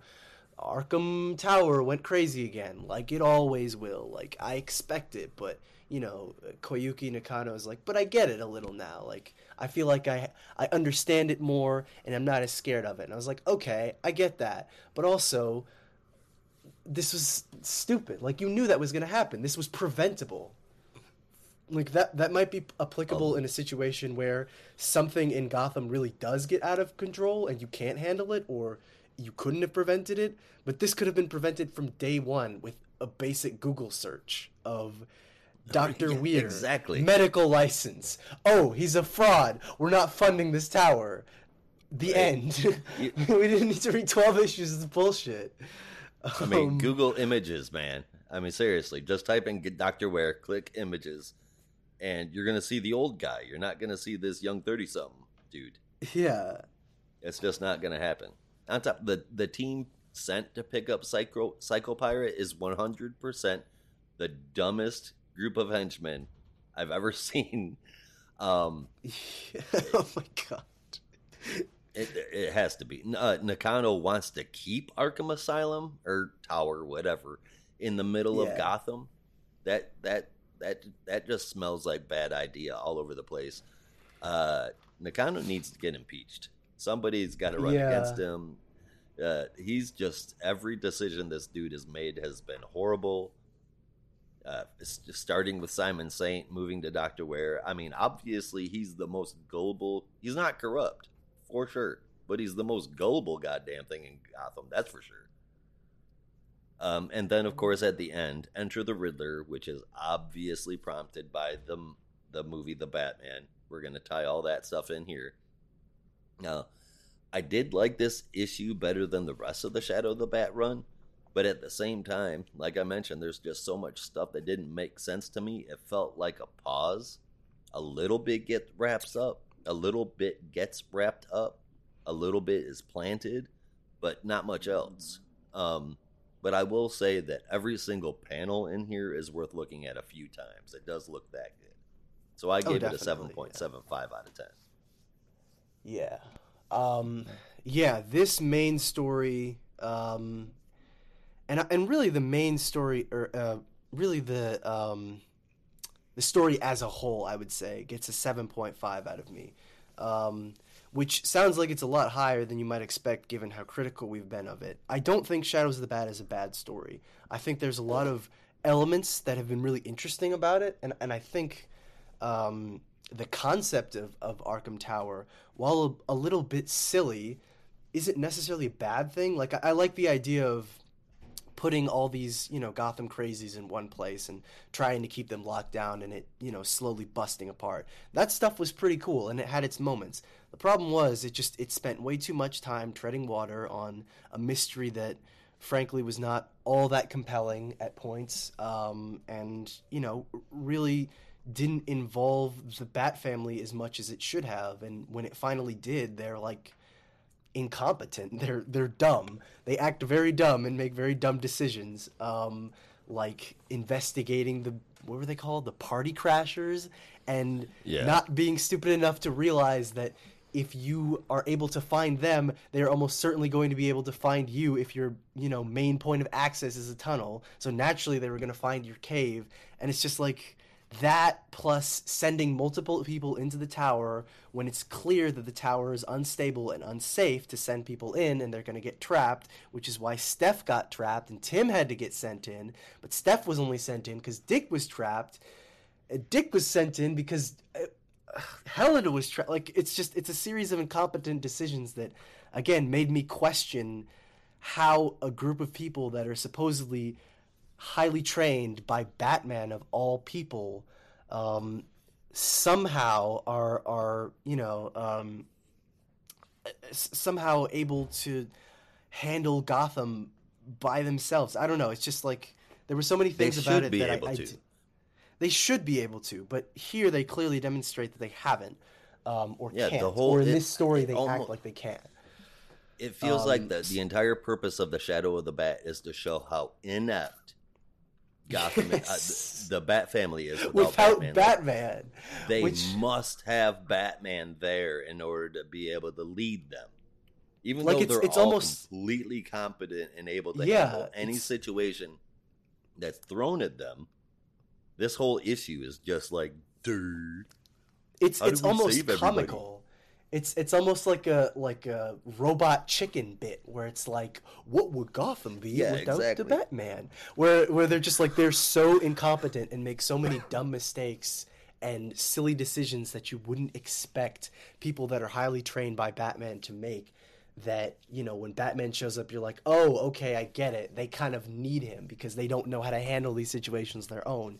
When all evidence points to the contrary, and they actually are able to do that, but it's just not great writing. But anyway, um, yeah, we've ranted about all. this enough, and it's uh, We got a half a It's- half an issue to take a look at. yeah, it's it's just it, there were there were so many elements of the story that were messy and didn't work and were flawed. But I'm sure at some point I'll probably give this a reread and maybe I'll be softer on it. I doubt it, but it just it feels like it feels like a very generic Bat Family event that almost again highlights how incompetent the Bat Family is without Batman, rather than showing how strong they are when they work together.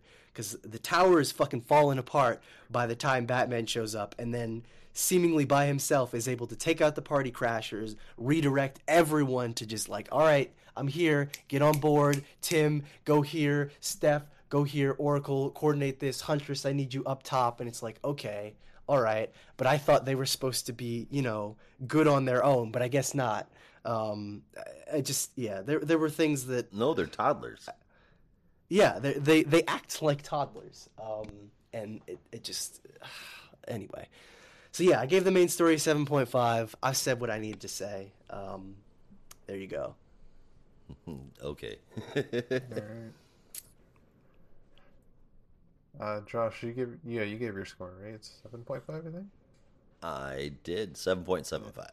So okay, right. So for our backup, another final chapter in the House. Actually, you know what? I'm sorry. I've got to drop that down. It's 7.25. Fair enough. uh, oh, after that, I cannot wait to hear what you guys have to say about this one. Uh, so, the House of Gotham Part 12 is written by Matthew Rosenberg, drawn by Fernando Blanco, colored by Jordie Bellaire, and lettered by Rob Leigh. So, our boy has captured the Joker and Batman and plans to kill the Joker in front of him. The step that Batman would never take. Batman talks him down, pleading that it's for revenge and not what he thinks it is. The boy hesitates, and Batman frees himself because he's Batman. Uh, the boy is doing this to help the people of Gotham and his family, the children that follow him and the villains who help him.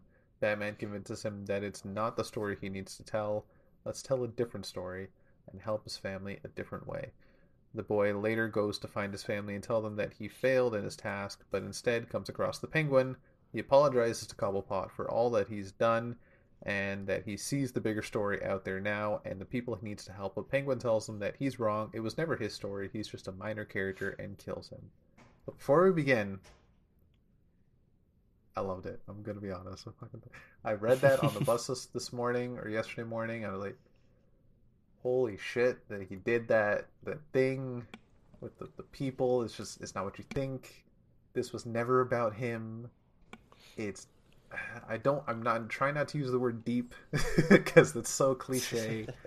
but in in a, in a certain degree, it is because it's it's it's about the people, man. It's about the people and the people you don't see, and that's why he was in so many different eras because he was always there. He was always Yep. in the Batman stories, but he just was never noticed because it's not his story. He's just the minor character. He's in the background, and this story was about the background character. But at the same time, it wasn't. It was always about Batman because he doesn't matter, and it's it shows us like Batman tries to help people, but he can't help everyone. It's another take on that. It's it's a lot. It's a lot, and I loved it for that. Eight point five out of ten. it it was a lot and um i don't agree with you guys or with your assessment now about uh, about exactly what it was but i do want to agree with what you both said a few issues back where you did your best to convince me that this was a metaphor for gotham. I 100% got that now. Right. it, it, 100% um one thing I couldn't stand about this book, though, was that the members of the Bat family, just like the first part of the issue, they were all taken out in one on one fights with Croc, Scarecrow, and Clayface. That's nuts. But uh, as far as the boy, he grows up to be a man, and he's dead. Without a name,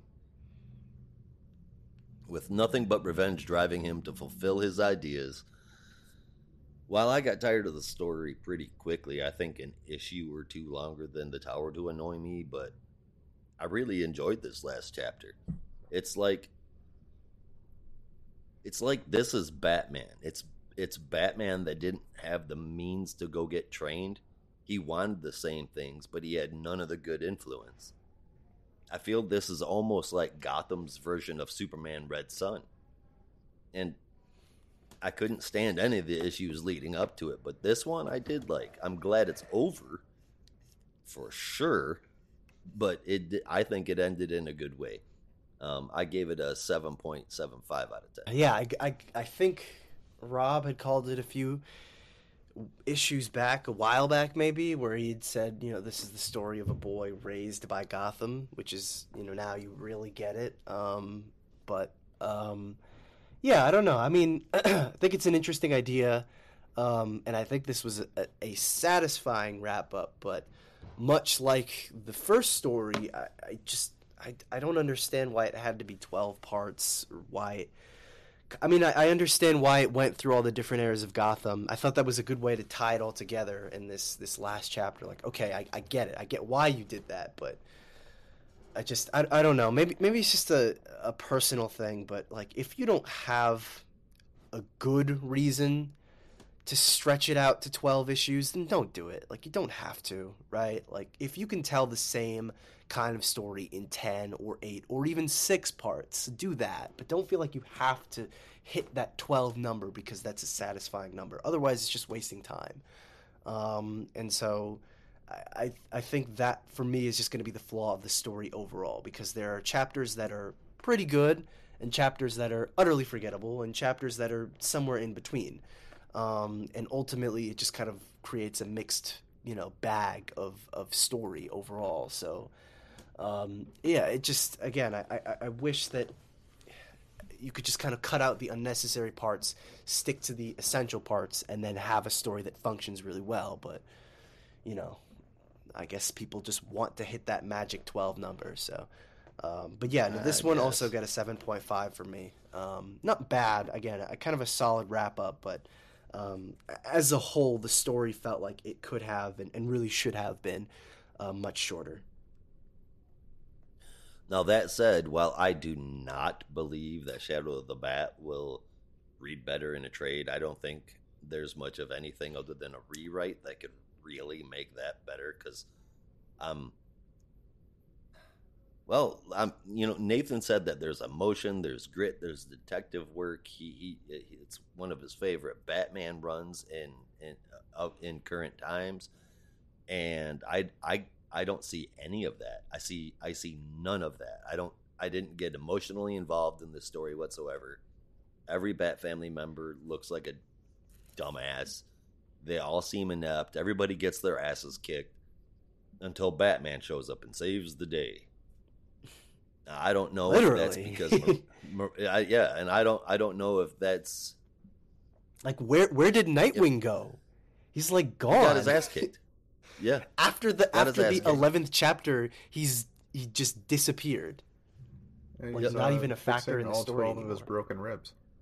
I, I see, guess so. feel- yeah. this is this is gonna sound horrible, but what? Uh, and this is gonna sound really horrible and accusatory, but it it's almost like. Forgive me, guys, for saying this, but it's almost like Tamaki was writing not for a Batman story, but against all the Bat family stories that are out there that are outselling hers. And That's maybe sad. Yeah, maybe. yeah, but it's that's just kind of like- fucked up. I just I think I think of Nightwing especially because Nightwing has felt like you know the crux of this story, like the one who is trying to hold it all together and has really been trying to get to the bottom of the mystery with Oracle and Batwoman, and seemingly isn't even a part of the last chapter of the story. He's just gone, and and I, I feel like that is so emblematic of the story as a whole. Really, the Bat family in this story as a whole, where they're like, they they. I'm gonna put it as simply as I possibly can. They don't know what the fuck to do without Batman. Uh, really, that's it. Where they're just like they're scrambling and they're incompetent and I'm gonna say it, kind of pathetic. Um, where they just they're like, uh, That's what do we do? We don't know how to handle it. Yeah, we we're uh, we're just kind of running around hoping we can figure this tower thing out. Um, and then it all, you know, hits the fan, and then thankfully Batman comes in, gliding on the Batwing, and is able to take out the Crashers, no problem. Makes his way to the top of the tower, and you know has no problem dealing with everything else. And it's just like they they they come across as so pathetic. It's it's almost laughable. But anyway, Yep. Agreed. Um, we aren't quite done in Gotham yet. No, we are not. Uh, no. take that as you will. Unfortunately, fortunately, it's up to you. You're the reader. If you love Gotham, not even the people of Gotham love Gotham. Like, come on. Ain't that the truth? Yeah. So we're we're gonna take a look at the one Bat family character that did not make it into Shadows of the Bat, and that's good old Jason Todd in Task Force. Z. And that's gonna be brought to us by Josh. There you go. Task Force Z number six, as a matter of fact. Written by Matthew Rosenberg, drawn by Jack Herbert. Beautiful, by the way. Colored by Adriana Lucas, lettered by Rob Leigh, with that super cool, super cool, though mostly misleading cover by Eddy Barrows, Eber Ferreira, and Adriana Lucas, too. Uh, this is a back and forth with current events picking up from last issue while getting a lot of I guess you could say origin story of Task Force Task Force X. I'm not going to handle them page by page because it's annoying to say and hear over and over again. Now back to this. All right, now back to this. So I'm just going to do one at a time. And let's start with the origin part. takes place months ago. In a secret lab, the team behind the Lazarus resin pills have finally done it. The trial worked and the doctor is celebrating. Resurrection Man and B- Resurrection Man, one of his clones, and Bloom are highly disinterested. Uh, Resurrection Man, because he's well, he's Resurrection Man, so he's a, he's full of arrogance, having the power to come back to life himself, knowing that they couldn't have made the pills without him. I mean, that's Resurrection Man. Bloom, on the other hand, is curious as to why he should celebrate specifically. Bloom asks if he'll be free to go. He's told no. He'll he asks if he'll get some of the money. No. Can he have a glass of champagne like the doctor is drinking? No. the scientist admonishes them for not wanting to make the make it a day to remember, even after all the no's. And Mr. Bloom says that's a good idea, and then blows up the damn lab. Way to go, Mr. Bloom. Nothing like a little bit of domestic terrorism to make your point. All of the work is gone, destroyed. Mr. Bloom is missing, as are uh, the two Resurrection Man clones. But he's still there, and he comes back to life after a giant piece of concrete is lifted off of him. Bloom, meanwhile, is across town at Senator O'Connor's home with two with the two clones of Resurrec- Resurrection Man with him. I'm losing my ability to, to, to, to talk, guys. Um, Bloom says he knows he's fallen on hard times since losing his office and presents him with a briefcase full of motivation. I mean, cash. Later, we see the senator with Two Face introducing him to what the Lazarus resin can do by demonstration. Why recruit Harvey Dent as a leader? Because he is the poster boy for second chances, and they believe that he will be able to get the attention of a, of Amanda Waller for them showing Waller that the resin works and offering her all of the credit for it. Waller agrees as long as they had a, have a pretty face at the forefront, and that's where Jason Todd comes in. Harvey at, says we can do it, but Waller, we need you to bring him in, and that takes us all the way up to current day.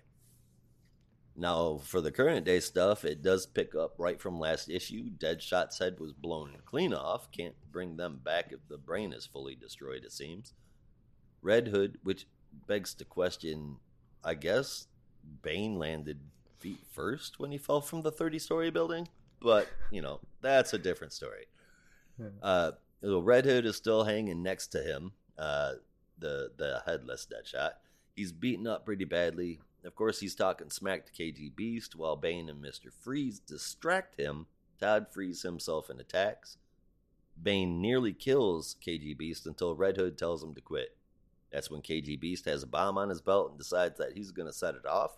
But Jason tells Freeze in a quick second decision to make an ice shield, and he does it just in time. Afterward, they scoop up KG Beast's corpse. They uh, they lost Deadshot to being brainless. Sundowner split, and Man Bat's head is gone. So the team is uh, down a few members. On their way back to the headquarters, Batman starts tailing them uh, pretty aggressively. Jason jumps out to try to get Batman to leave them alone, but Bruce isn't having it. Uh, they argue while they fight, of course, as they tend to do. Jason, Jason saying like he always does, Batman wasn't there for him when he needed him, and now he's trying to make things right. Bruce saying, if they're such a good team, why did they leave him behind? And that's when Two Face says that they haven't, and they didn't. They're standing on the sidelines waiting to see if Jason needs them. Jason finishes up the whole confrontation with saying, You can fight us all and try to take us to Blackgate, but there's really bad shit happening and that they have to stop. And he says, and I quote, Will you please just get the fuck out of our way? Love it. I, I I guess he says yes because he's gone, and next we see uh, Task Force Z back at their headquarters, and their lab is destroyed. The Resurrection Man clones are there and tell Jason that it was destroyed by Bloom and a small army that he had with him, and that they work for Powers International. Nothing ever good comes from Powers International. The lab is trashed, the resin is all gone, nearly the whole team is dead, and that includes Senator O'Connor. I think I agree with Two Face's assessment of the situation here when he says we're screwed. Then they go to the wall. Then they go to Waller's office, and she's gone. Two Face asks Jason if he agrees with the aforementioned statement uh, he made about being screwed, and Jason replies with almost. It seems Waller knew about everything that was happening, as is typically the case, but Jason has a plan kill Mr. Bloom.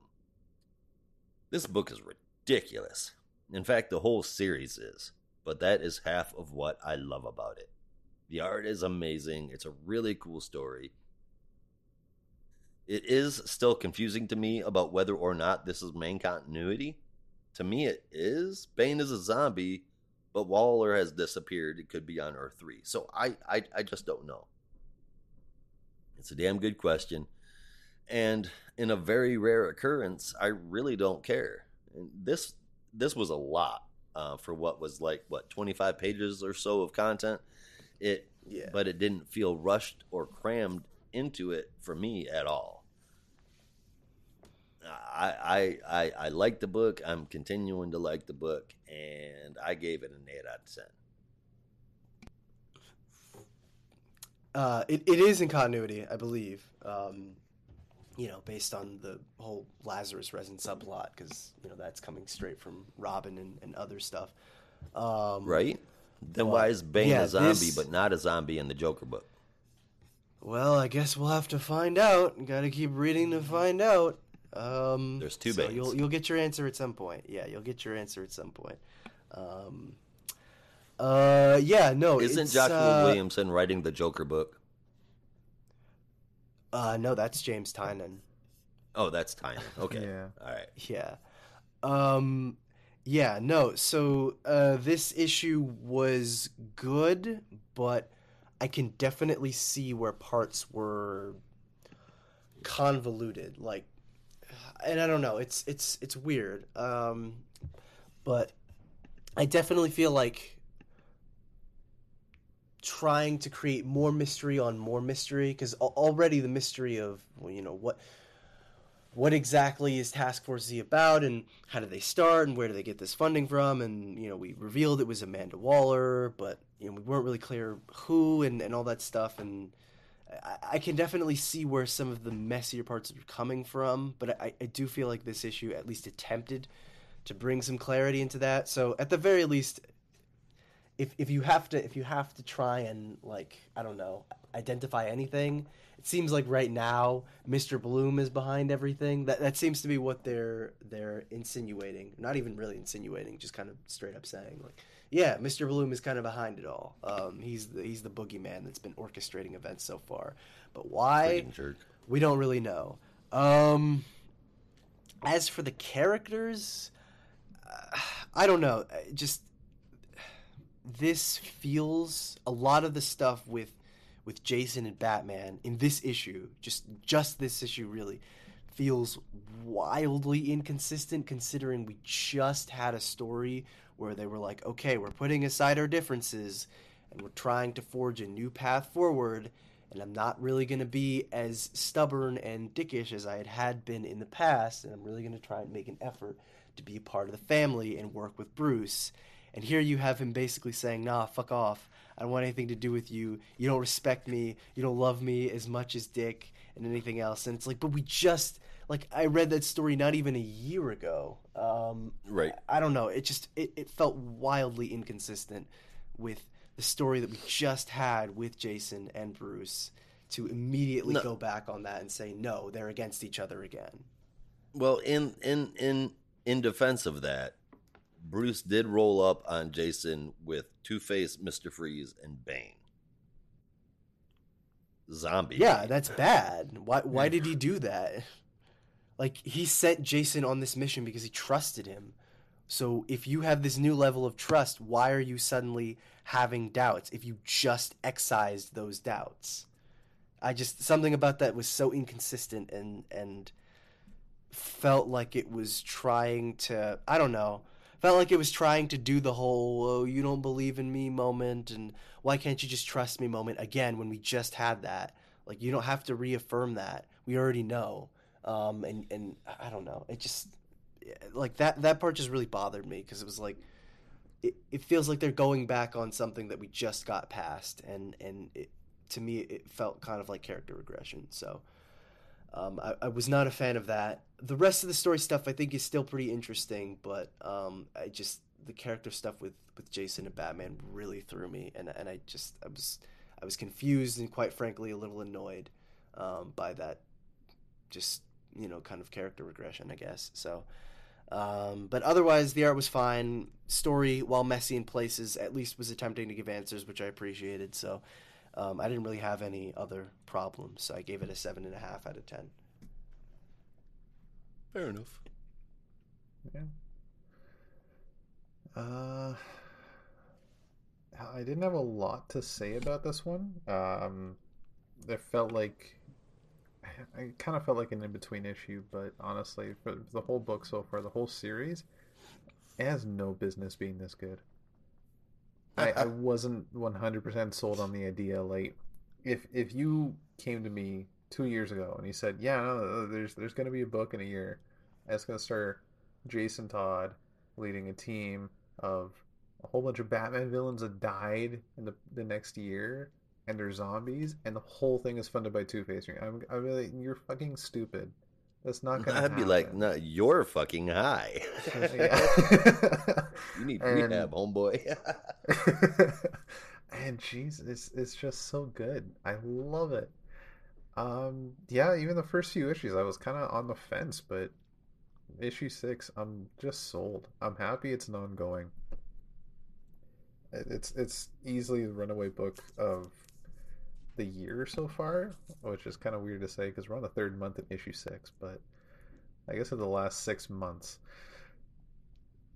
it's been fun and it looks like it's going to some interesting places. You had a nice little moment. I say nice little moment with uh, Jason and Bruce just trying to find that mutual respect, um, which is kind of odd considering the character development we had in Batman Urban Legends, the beginning of that series. I feel Yeah. like that that whole storyline is just going to be ignored, which is a shame because that that gave a lot of growth to that relationship. Hopefully, we get the same level out of this book. Uh, 8.5 for this issue. It is very informative for what's going on with the the team and this organization and the, the history of it all. And now KG Beast is involved. Also, KG Beast was in Nightwing. Nightwing, yeah. Yeah. So that is another kind of weird inconsistency. Thing. Uh, thing about Bane though, at the end, when they they had all the photos there, all the photos had names, but Bane's photo just said, "Who is this?" Which leads me to believe that one of these Banes is not who they say they are. That maybe there is Uh, two different Banes, and we'll find out three years from now, written by Geoff Johns. It's the three your Banes. face. Oh my god, that would I would like just snap my neck. The three Banes shoot me. Right. I mean, technically there are if you count Vengeance. Yeah. Uh, At least that one kind of that made Brandon sense. groan. Yeah, no. Yeah. Well, that's enough for Task Force Z. So we're gonna go from one Robin all the way to. Sorry, I had he to, had to get one somewhere. in there. I've been I've been hiding it all episode.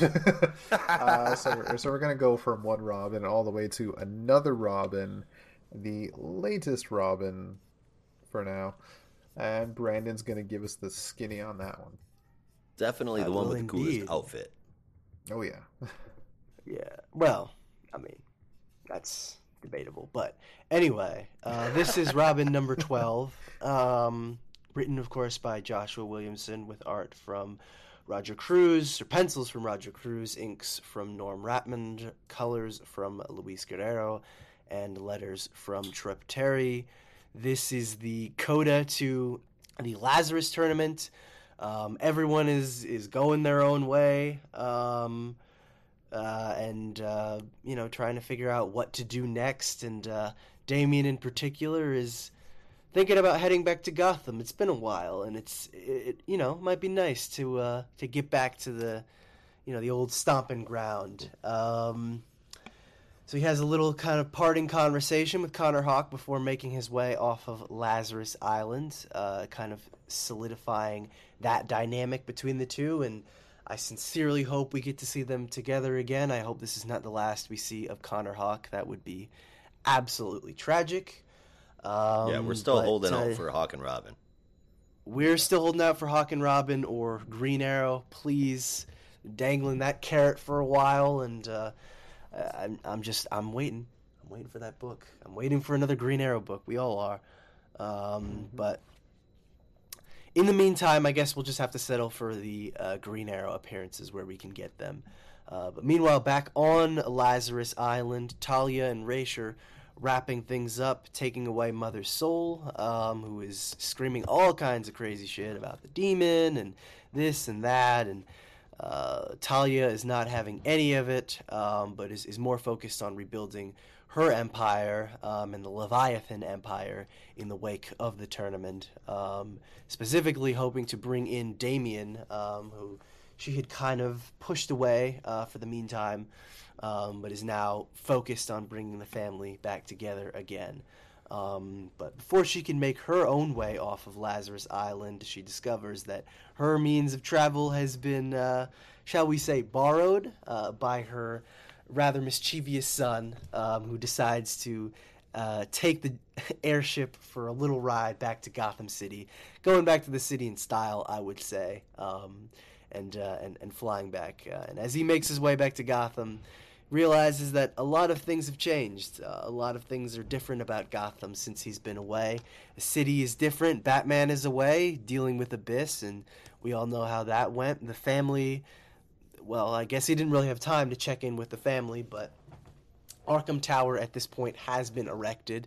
Um, and I guess the family is still at this point getting ready to deal with everything there. We all know how that's going to go, um, considering we just talked about it for 15 minutes. But Damian, uh, in his time back in Gotham, decides to pay a little visit to the grave of Alfred Pennyworth, uh, tying us back to the cliffhanger in last month's issue, where, wielding a vial of Lazarus resin, he contemplates bringing back Alfred Pennyworth, only to struggle with his demons just a little bit more, uh, and uh, is, is really dealing with the hallucination of Damian, or something like that um, who is, is really Evil challenging him on yeah evil Damian ooh, ooh. dressed in Damien oh Dark.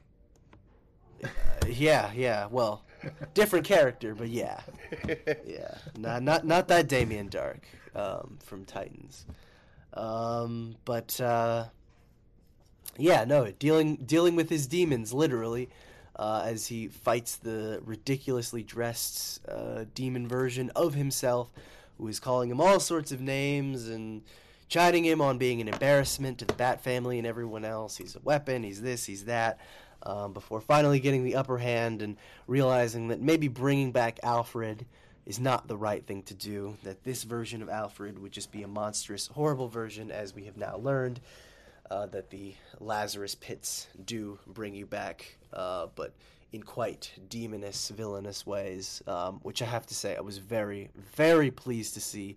They did not bring back a hackneyed Alfred, and I Oh, think man. that was just Tell a great point of growth.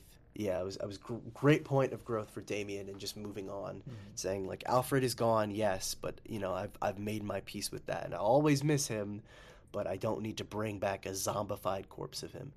Um, Talia shows up, of course, you know, in, in a moment where Damian seems to be really low. Um, and, and Damian in particular is not having any of that shit. Um, and challenging Talia to a fight, stating that uh, you and my father have corrupted me so much that I don't even want to have children because the cycle of never ending violence and trauma that you've put me through would only corrupt any future children that I could have. I hate you, and you've ruined my life, and all the other angsty stuff that you say to your parents when you're a teenager. Um, but I think it's kind of justified in Damian's case, considering the life he's had. Um, but that's when Talia reveals that he's not here to give Damian the beat down or try and spank him for being an insolent child, but in fact recruit him to the Leviathan cause and welcome him back into the Al Ghul Empire as mother and son, um, which was a bit of a surprise, I I have to say. I mean, seeing Talia put her empire back together is, is certainly no surprise, but seeing her put back her empire with her family was definitely a, a bit of a shock to me. I would have thought that's something that she would have done all on her own, but I guess she needs the Al Ghul's, all the Al Ghul's, for what's coming next, and we all know what's coming next with Shadow War. Uh, we're not quite done yet. We have a little epilogue uh, before we wrap. Um, actually, two epilogues, really. One concerning Flatline, who has made her way back to Japan with Lord Deathman, and we reveal that her little fling with Damian was not quite as uh, not quite as, as whimsical as we thought it was, as uh, she reveals some ulterior motives behind that romance. Uh, in the form of the heart that she stole from Damian, the heart that Lord Deathman will be using, um, given its, uh, you know, uh, given that it, it contains the uh, the blood of the demon and all that stuff. Um, our second epilogue flashes back to Mother Soul again, now in the custody of the Al Ghul's, who reveals that, and I had to roll my eyes at this one, um, that the great Raish Al Ghul, corrupted by the Lazarus pits, is dying. Um, and I was like, oh Lord, here we go again. That's never happened. Um, before. it's never happened before. Uh, recycled plot threads. We we've been here before, um, and it wasn't very interesting the first time. And to be the honest, I don't know how interesting. Yeah, I don't know how interesting it is this time. Um, this was a great issue. I gave it an eight point five out of ten, but that second epilogue uh, was like, oh, I don't even care. Um, we all know Raish is gonna die, so this whole dying subplot really means nothing in the grand scheme of things. The only revelation that I really cared about was, you know, the Lazarus pit has kind of that deadly curse on anyone who uses it. That was kind of a shock, but late Really? Raish dying is like, yeah, no, Raish dying was like uh, whatever. Like we've done this before. Raish has gotten sick before, and he's probably gonna get brought back again. Like who cares?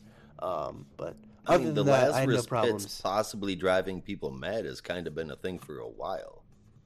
No, the madness thing that that wasn't surprising. It was the the curse of the Lazarus pits that I guess people who use them are sick now, um, or, Ah, yeah. or cursed. Not not with madness, but with you know sickness and disease. Um, so that was that was definitely You're dying you know, uh, just really slowly. Yeah, essentially. Um, so yeah, it's uh, yeah, it's uh, good good stuff all around. But that that last epilogue was kind of like, eh, Raish is dying, whatever. Um, but yeah, good art, good story, really great stuff for Damian as usual. Great character work, and uh, the series as a whole has been phenomenal. Um, and I really dig it. So, like I said, eight point five for me.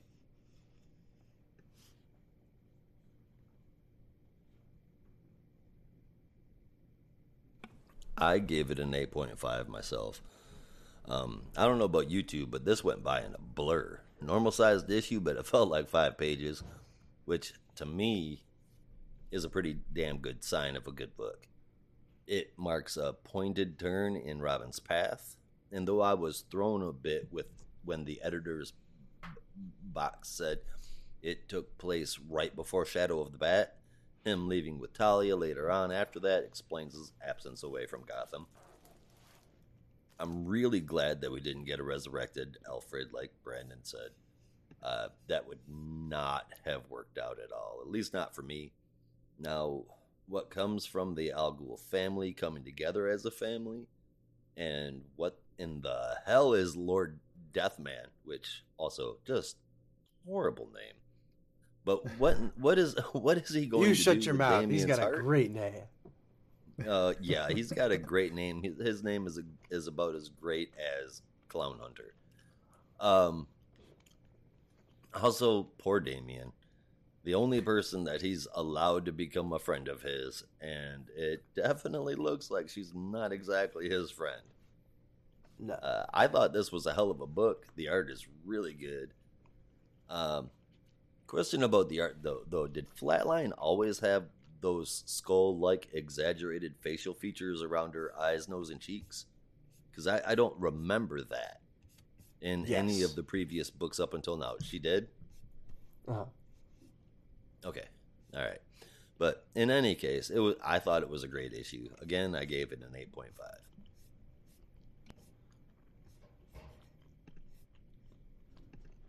Uh, yeah, I. If this was the last issue, I I wouldn't be mad. I'm not saying that the.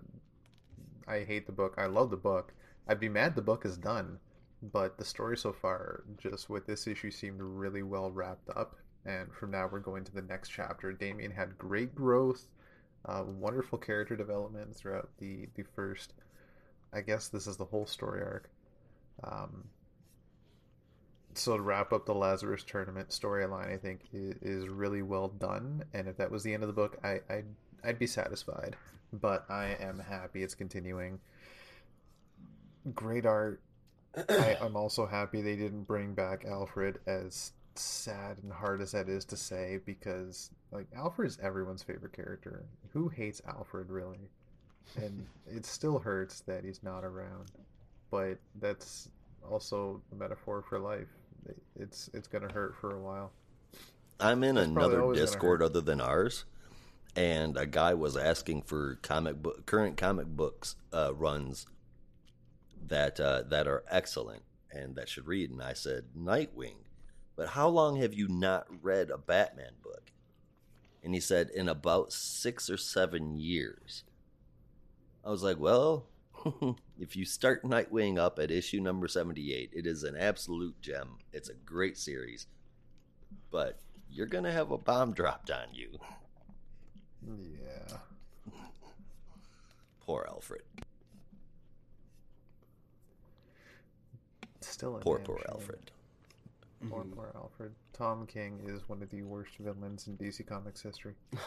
Fucking A. Uh, uh, as for this issue, though, I, I'll give it an 8.75. Solid run so far. Solid story. Uh, I'm a sucker for Damian Wayne. For a spell, he was my favorite Robin, and this book is definitely bringing him back into that uh, that regard. I don't think for any Damian solo book, I don't think there's been a bad one yet. No, At least for Yeah, me. not that I can I've think of. them all. Yeah. I'm trying to think of one. I'm usually good at finding something to complain about. But I think, I think you're right. I don't. I don't think I. I don't think I can come up with a, a bad Damian solo or Yeah. or arc. Nope. They've all been pretty good. Even that four issue mini with uh, him in the future, where he was Batman. That wasn't Batman. bad. Oh yeah, son of the something, son of the bat. Uh, yeah. whatever Son of the Bat. called. Son of the Bat, was it? Oh, okay. Yeah, or Oh, so- something like that. AKA Trenchcoat Batman. Yeah, that might might have been costume. son of Batman. I forget. Um, yeah. Could be. Yeah. But, anyway, um, So we're not quite done with the after effects of the the, the Lazarus tournament, huh? We are not. Not quite. There is another main character from that tournament who ran away. Actually, two of them, and they ran off to Zandia. There we go. I was looking for the title, uh, the name of the country or city, wherever they went. It's Deathstroke number seven. This one is also brought to us by Joshua Williamson with art from Stephen Segovia, colors from Hi Fi, letters from Steve Wands, and a cover from Howard Porter and Hi Fi. The Ravager and Respawn, fresh from Lazarus Island, have located Slade in Zandia, where he has his new base of operations as the king of all supervillains. They infiltrate the building that they have taken as their base and sneak around until caught by Slade himself. He goes to fight Respawn, angry for taking the costume that he has, and rips off his mask to reveal Damian's face. Dun, dun, dun, but with green eyes and Slade's trademark Well, white sort of. hair. Yeah. Uh, so as it turns out, Respawn is actually one of Damian's many clones. God only knows how many clones there really was. But he was cloned by Ra's in secret using Slade's DNA instead of Batman's. I Left to be hope this is tortured and harvested one. for organs, he lived a horrible life, but always survived due to his limited healing factor due to Slade's DNA. Slade now takes one look at him and just gives him a hug. Seeing his lost son Grant in respawn has given Slade a new sense of family, a sense that Ravager doesn't like. She doesn't like what Slade is doing now with the secret society and thinks there's something wrong with him. She asks Respawn to come with her, but he instead attacks her and throws her out the window. And Respawn then goes, goes to join Slade in his next mission kill Ra's Al Ghul. Meanwhile, at the Legion of Doom, Lex is back from his stint in Badnesia. I've been practicing that. Excellent. and yeah, uh, so Lex is back from his stint in Badnesia and gets a call from the Legion. Uh, Cheetah has filled them all in on what Slade is doing, and they agree they need to do something. Luther, however, thinks that they should see what Slade does first. So I am just excited for everything that's coming. I, I'll admit I did not see that respawn reveal coming. I, I had a quick theory Yeah, me too. yesterday or Monday, whenever it was, that popped into my head, and I was like, this kind of makes sense, if, if maybe, but it's a bit of a stretch. And turns out it was, damn. Um, You were right on the money. I mean, it definitely makes Yeah. sense to me, man. The the cockiness, the smart aleckness of of respawn. Um, yeah. just Mm-hmm. it, yeah. I mean, looking back, it totally makes sense. And and thinking about that when when we saw him take his mask off from behind and we saw the white hair, every single one of us went, Grant. That's Grant. yeah. Yeah. But I- none of us put I- that we- personality match together. Yeah. Yeah,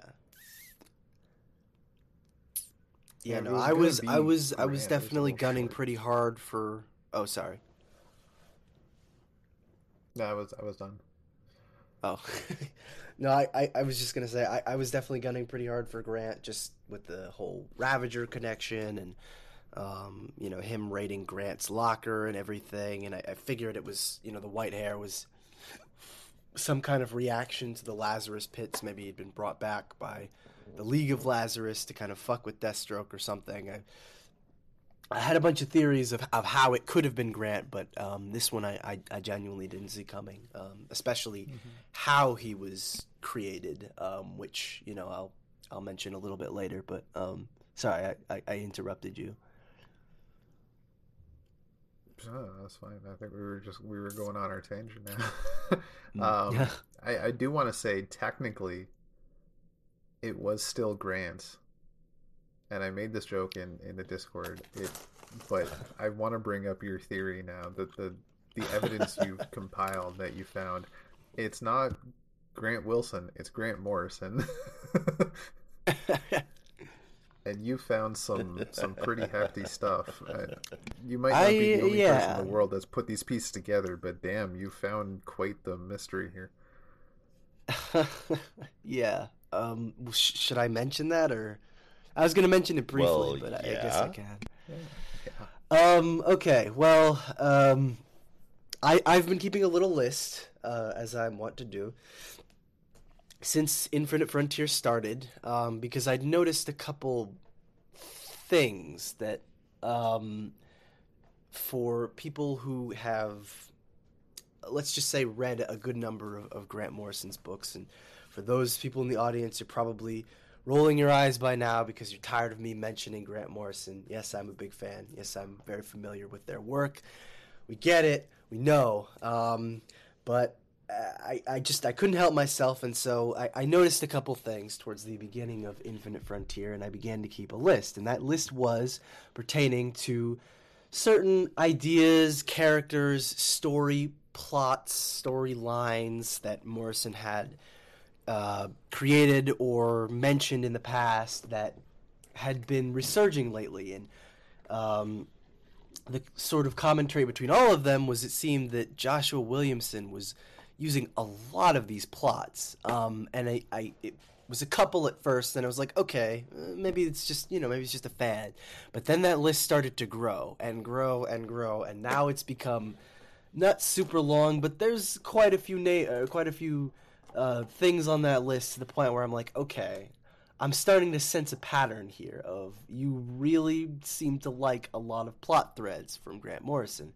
Um, now, how does this relate to Deathstroke Inc? Um, number seven. Well, immediately, like uh, almost the moment I saw that panel um, of Respawn kind of explaining his origin of being one of the numerous Damian clones that was attempted, um, you will remember uh, from your time reading Batman Incorporated number 13 in the New 52 If that plot and read it. line and if, if you didn't, yes, please go out and read it. Um, but if you did, uh, you will remember the kind of strange ending to Batman Incorporated number 13 following, you know, that whole uh, monologue from Gordon of, you know, Batman will never ends, it probably never will, this, that whole thing. Really kind of somber, melancholy end that, you know, sort of details how Batman's life will repeat itself endlessly. And then you have that sort of weird ending where, you know, uh, Ra's reveals his plot to have a thousand Damian clones, and you're like, what the, f- what? That was weird.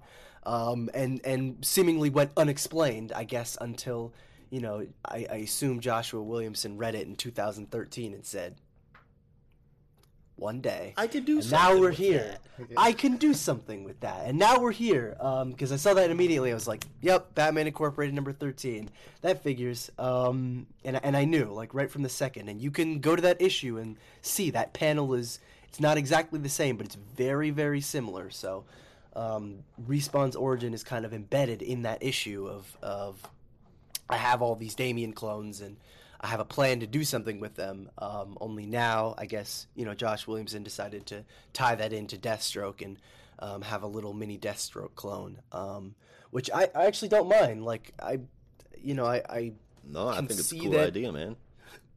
yeah, I, I can see that some people are probably going to be like, uh, well, you know, he's just a clone. What does it matter? But I don't know. There, there's something about, like, Deathstroke essentially having his own Damian. Because that, that's really what he is. Um, you know, his, his sort of clone son that um, is kind of following his example and, and um, wants to work with his father that, I don't know, kind of works for me. Um, and you can certainly understand why Deathstroke wants someone like Respawn in his life, given that he's, you know, still kind of upset over Grant and how he failed to be a good father to him. So I, I actually didn't really mind that. I thought it was kind of an interesting setup, and uh, I'll be interested to see how that all pays off in Shadow War and everything. Yeah, character wise, it makes sense for both of them. Um, as far as Slade goes, he lost a son. He's gonna wrap his arms around anything that might replace him. As sad as that sounds, and given that this this kid, who we don't have a name for yet, um, if he if he even has one, uh, if he is Damian's clone, Damian has serious parent issues. And at the bottom of the most of his rage is the fact that he feels abandoned by both of them. And I, I you you get a lot of that from from this character too. So having them match up and having that connection that Damian and Bruce don't have, it, it, it solidifies it and it makes me worry for the DC universe at large because that could be a very bad team up. I agree, and I, I actually I have to commend um, Williamson on something. It, it's it's a small moment, and it, it it might even go unnoticed by by some people, but it was just I thought it was just really great character work um, for Rose Wilson. It's kind of a small moment towards the end where, um, you know, uh, Slade is like respawn you're here my son. We can you know we can we can have you and i can have you rose and i can have wintergreen and and joey and i can bring us all together and adeline and we can all be a family again. Um, but really he's uh, uh, you know initially he's talking to to respawn and he's like i just i miss grant and i want to have that person in my life.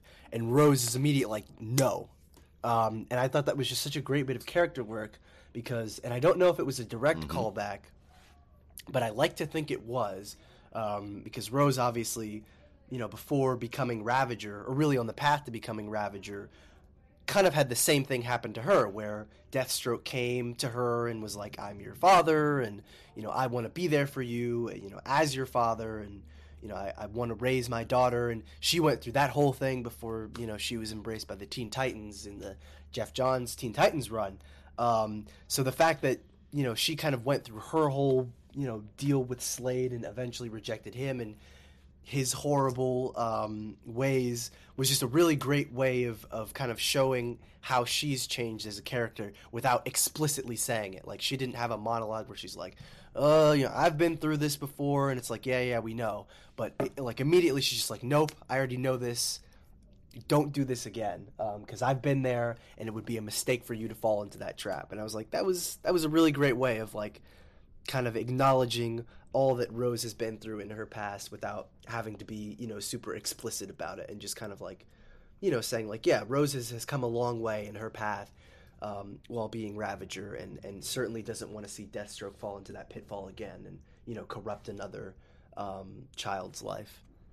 So I, I, I have to give, I don't know if it was an explicit reference to that, but I like to think it was, and I have to give Williamson credit for that. That was, that was a good way to show that Rose has come a long way. Yeah, it was. And even if it wasn't intentional, it it it was really good. Um, the issue was great, man. I didn't see it coming at all. Uh, it's good art. It's it's it's great art. It's one hell of a twist. It'll be really interesting to see where this Damian's brother deal goes with Deathstroke, because again, that whole unified missing familial factor that we are missing from Damian and Bruce isn't here. They instantly want to be with each other, and obviously, Deathstroke is not going to pull back on his plans anymore. So, him having a little uh, a, a, mini Deathstroke uh, is, and, and his whole army of supervillains going on right now. Things are going to get pretty gnarly for the DC universe, man. Um, it makes sense. No wonder he didn't want Robin to see his face. That would have been bad. Uh, I, I, this is definitely the best issue in the run so far, and I gave it an eight point five out of ten. Uh, yeah, if I if I didn't give my score as an eight, also solid run. Um, big things happening in the future. I think this is also an ongoing, right? I hope. I believe so, yeah. I believe Yeah, it is. so Yeah. I'm more than okay with that. Yeah. Uh, How I- can I you not be? been- yeah. I didn't say it before, I'm just excited for everything that's coming up right now. I I'm honestly super stoked for Dark Crisis. Um, and if Brandon's theory is correct, we need to all just take a deep dive into Grant Morrison. Okay, let me let me rephrase. we need to smoke some weed and do a deep dive into Grant Morrison because that's how we can like take it all in without going crazy. um, and just look for clues because I think maybe that's that's where all the answers may lie. Because it's I think the past year or two of Williamson's writing has been littered with clues and and just references to Morrison's work. So Yep. It's it's pretty insane. Let's see, yeah. I'm, I'm pulling up my list here. Yeah, Damian Wayne in Robin, of course, Lord Death Man, Batman Inc., Libra, the Justice Incarnate, uh, the Empty Hand, the Sons of Batman from Batman Incorporated number thirteen in this issue particularly, and then the one that I had I had actually forgotten to write down too, um, Prometheus in Deathstroke Inc. and uh, the, yeah the one that I I you know completely slipped my mind, um, but Rob pointed out. Um, the Hyper Clan from uh, Yeah. Justice League Future State. I could have lived without that one, but yeah, I don't know. It was kind of one fun to see kinda and the and the gang again, but uh, this was uh, Protex Yeah. sounds like some kind of prostate medication.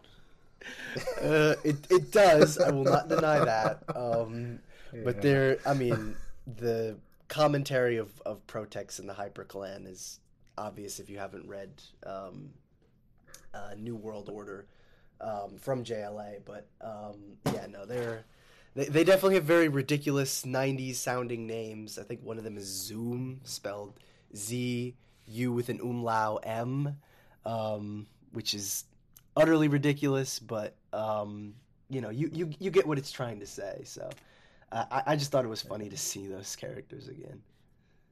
And, uh, the Hyper Clan sounds like the pharmaceutical company that makes Protex. yeah. yeah, Don't forget, talk to your doctor. or Protex is right for you. Protex. So that's it for Deathstroke. Uh, we have one But more not for book, children. and uh, no, no, uh, none of this is for children. No, I mean we're not certainly done not with the the, children. Clan. no, we're not done with Oh. the children. We we may as well look at the mortal enemies of Slade Wilson. Like I, he's got a lot of mortal enemies, but this is the original mortal enemies of Slade Wilson. It's Teen Titans Yeah. Academy, and I will let Josh tell us all about that. Somehow I ended up with another Earth 3 tie-in. I don't know what the hell is happening here. But uh, You- you written by Tim. Sheridan, drawn drawn by Tom Derenick, colors from Peter Pen. I, I will never be able to say his last name. Pentazis, I guess. Penta. I don't know. And Matt Herms, and letters from Rob Leigh. Rafa Sandoval and Alex Sinclair, Sinclair gave us the cover on this one. The uh, Teen Titans Academy is still conducting class, albeit in a basement in a safe house. Uh, Matt Stitch and the Brat Pack seems to be calling themselves Young Justice Dark, and they, which I thought was kind of corny and cool at the same time. And they aren't happy with their location. Out of nowhere, a green hair hand appears to. Uh, uh, here we go. A green hand appears through what appears to be a portal, but we don't know who's on the other side of it yet. We are next with Raven looking over the bodies of Changeling and Cyborg, looking very sad after hearing some news from the doctor, leaving her to make a very hard decision. Greg the Gorilla and the unfortunately named Cybra, like bruh, Shoot me. B R U H. Oh, what the fuck were you Put a thinking, gun in guys? my mouth. I'm saying. Uh, he he looks like he's supposed to be a younger version of Cyborg. He's got more tin on him. But they show up where Raven is at. After they ask, Raven tells them that they are losing both of them and that there's nothing they can do now but make them comfortable.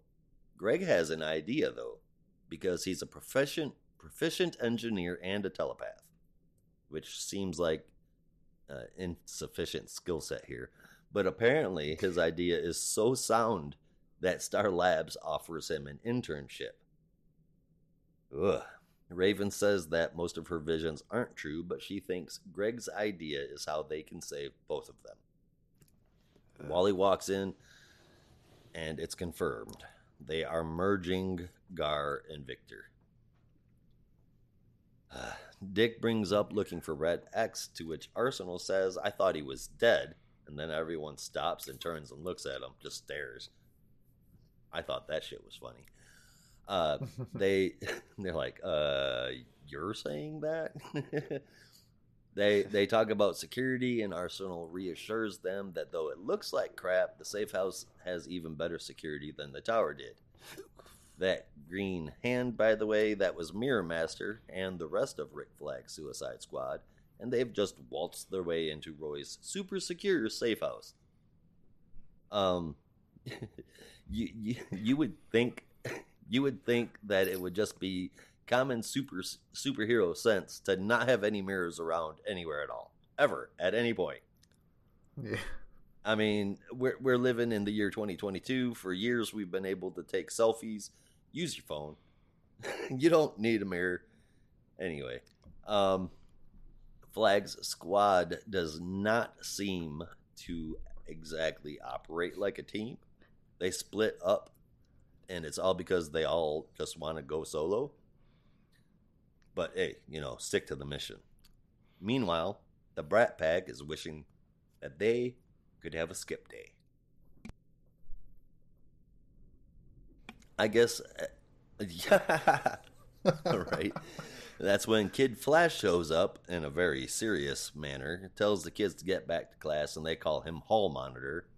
That's when Wally shows up and kind of gives him a bit of grief for the exact same reason. He's also trying out some really, really, I wrote down here in my notes ridiculous, but I'm going to say stupid names for Wallace Wall, Lacey, Wawa. What the fuck? Lacey. Lacey's a girl's name. That doesn't even make sense. I, I, Wallace, Lacey. I mean, it doesn't. It, it, it doesn't even work. And for the record, neither does Wawa. He, he tried Al too. I don't. That's I don't know. that's a George Harrison song, Wall. Not- yeah, not that- it doesn't belong uh, for Kid Flash. But but cut to Mirror Master and Bloodsport. Uh, they're breaking into the armory, and Arsenal shows up. On the other side of the building, Starfire and Nightwing run into Captain Boomerang. In the cafeteria, Flag walks right up to Flash. Um, Flag shows up. They're all in the same room now. Everybody's come together. Starfire says, "Since when do since when do does Mirror Master hang out with Bloodsport?" Good point. But um, that's when Flag tells him that his team is actually there to ask the Titans for help. There's a lot of volunteers, but Starfire says only the teachers are going, no students, no younger team, so even Kid Flash has to stay behind. They're all up in the air now, and Flash he asks Nightwing why Wallace wouldn't come. Couldn't come because he's more than capable. He's been through way worse, even though they have no idea what they're getting into. And Dick's response was that this is all too dangerous for kids. Uh, that coming from a dude that's been fighting crime since he was like nine. But and anyway, that is that's when you get to see that the Brat Pack has stowed away on the ship. The art in here is pretty good. The story less so. I feel like there were a lot of unnecessary moments. It stalled out in a lot of spots. It wasn't really necessary to hammer it in that the Brat Pack wanted to go on an adventure and a skip day. I want to say there were like three pages at different times. So, like one page later on, one page later on, another page of them of them talking about wanting to skip. There's there's no need for that at all. That could have been one panel. Also, ladies, gentlemen, and everything in between, welcome to one of the absolute dumbest story ideas of DC in I couldn't even tell you how long. I mean, I would say recent years, but I think it goes back a bit further than that. Merging Victor and Gar together is like it's like a pickle and jelly sandwich. Why would you even think about putting that shit together? Yeah. There's there's like a, an Elseworld story, maybe, but not main continuity. I wouldn't even consider that for an Elseworld story. That's insane. I mean, let's be honest. Not even Garth Ennis would do that. There's a lot of problems in this one. Uh, nothing said, "Hey, look at me in this issue." Uh, it this isn't me being biased because it's an Earth three tie-in because there's like no Earth three in this. It's it's just bad. I I went from loving the Teen Titans Academy while so many other people hated it, and it's just slowly started to fall apart. And now it's at the point where, I mean, it's ending, uh, what, next issue, or do we have one more after that? It, it's ending, Uh, but don't it's remember. it's been a very, very significant fall from grace from me, and it's just torpedoed into a bucket of poo. I I uh, I originally gave this a six point five, but I'm gonna have to drop it down to a six just talking about it again. It is this is really bad. There's a lot of great characters. There's a lot of good potential, but none of it is pulled off right. Yeah, fair enough. Yeah, I, I also gave it a 6.5. I might keep it there for now. I definitely, when it comes to the overall War for Earth 3, the weakest of the parts so far. There's only one part left, if I remember right. Um, so it doesn't look like this is really going to be outshined as the worst part of the story. Uh, the Secret Club was fun. Unfortunately, Young Justice Dark. I think that that's interesting and just that's the the kind of stuff that draws me to Teen Titans Academy is the stuff with the students and the fun they do and then the you know the clubs and the schoolwork and all that stuff. Like I think that's interesting. And Wally as a teacher trying to hang out with Wallace, a senior student. I think that was that was nice. Um, but yeah, the nickname stuff was god awful, but the rest of it was kind of funny. But that's about as far as the fun and good stuff of this issue goes. yeah. And you have the Rick Flag's Suicide Squad interacting with the Titans now. But where does this fit in place with Flash number 780, where Mirror Master had a run in with Wally West? Was this After before that. or after? And like, if it was, It's if that be happened after. before, why doesn't Mirror Master and Wally have any connection now? It just doesn't fit very well. It's it's really really weird. And Yeah, this, I'm- this I'm- issue I'm really- out of place. I'm really not trying to hate on Tim Sheridan this much, but again, again, I I love this book, this this whole series in the beginning, and now when I'm when you try when I try and think back of what was a good part, what did I love about this book, and the only thing that pops into mind is the one that I complained about when it first happened, and that was their little spring break Greg going and taking on was Grodd. the same thing. I, I, Yeah. it, it's the only one that can I can even bring to mind, and I complained about it now, and now I'm looking back like that's the best fucking thing that happened in this book.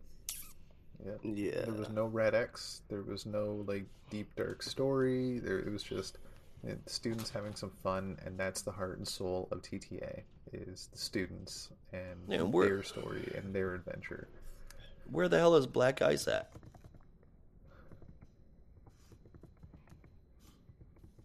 Do you even remember Black Black Ice? No. Exactly. Exactly. Yeah. And why do they? So they had that Harley Quinn from Earth Eight joking that uh, you know, she's a multiverse exchange student. Like that's a thing, but then they have Cybra, who's from some other Earth as well, and he literally is a multiverse exchange student. It's just a little crazy. Especially, look. th- you can really only have one exchange student. I don't know. My, my school never did exchange students, as far as I know, but you only have the one, right? If you have Cybra, which, again, God oh, damn that name. You No shit. Cybra. You guys just- yeah. The- I just like, my school had more. My school, I think the most foreign exchange students we had at one time was five. Oh, okay. but um, fair you can definitely So, have more than one. Uh, yeah. But um, going forward, can we call that character Cyborg Junior? Well, he had an actual name. I just don't remember what it was. Yep, that seems to be the Yeah, case with the entire fucking run there, buddy. Cyb Cybro? It's like something like that, right? Side No, his- Wait, no, that's that's worse. Cybra is the name he had, and that's Oh trash. God. Oh man, that that broke me. I'm not gonna. I lie, mean, I'm old me. enough that where bruh is part of my permanent vocabulary, but calling him Yeah. Cybra is is dumb as shit. Yeah. yeah, no, no, just just no. Exactly. You know what though? We've we've we uh, yeah, I feel it too, Brandon. Shit's starting to get heavy. And let's you guys want to take a take a turn and, and spotlight some good shit. I haven't even given my score. Oh, you haven't given your score. My bad. No. I mean, it's not anything to speak of. I gave it a 5 out of 10. Um, It's a fair I, I, score. I didn't have any notes about this book except for. Um, hang on. Please What God, did I just say let it exactly? Um, no, it was something like that. Um, I wish I wish I'd had something like that. Um, no, I had two notes. Um, here we go. Beastborg. Um, I had. I can't. I wish I could show you, but I don't have it. But it's it's Beastborg. Um, one of those crying emojis, and then a gun next to it.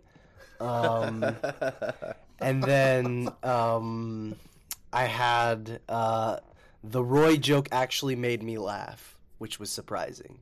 That's all I had. Yeah, uh, where everybody stopped and looked at him. Yeah. That that Yeah, one that- actually got a laugh out of me. funny. Everything Yeah, me else too. was like, who cares? Yeah. That, that's why this like- didn't get a fuck you five. yeah, no, this this definitely got a fuck you five. It wasn't as bad as twelve, which got a, a no score, um, but it was not great. And I um I gotta be honest, I can't say I'm gonna be really sad to see this book go. I've had my issues with this series as a whole, namely Red X, um, and it just, uh, to be honest, it just has not really been what I wanted it to be. Is not help catch my attention. And I think I made a joke. I don't know if I said it on here or somewhere else, but it's not a good joke. To be honest, it's a very grim joke, but I mean, to people who know the Titans, they know it's true. Um, but I basically said all this book has really done is created a bunch of new cannon fodder for the next event.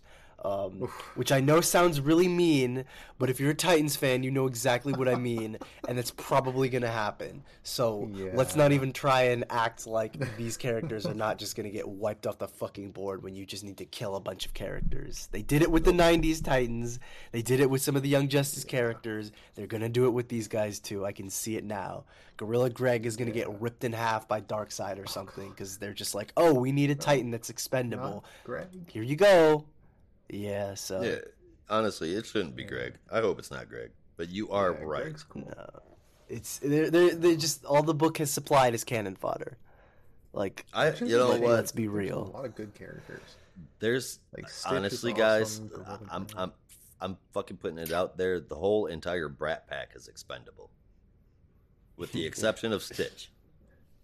I like Stitch. I like Summer, who's her- her name is Black Ice, and then what's her name with the green Oh, hair? okay. I like that character. I feel like a Alinta, the the Flash character, the uh, Aboriginal Oh, Flash character, yes. probably will stick Yes, around. but- she's cool. Like, I'm Or like they're cool, me. Dane, Gorilla Greg, they're cannon fodder. You know they are. They're getting ripped in half by Superboy Prime, Dane's just like gone now. Anyway. yeah, like they're I, yeah I, they're I just they're want to know more about Matt Price. I want that mystery to be resolved, and then I can let this book die in peace. I don't even really care. yeah.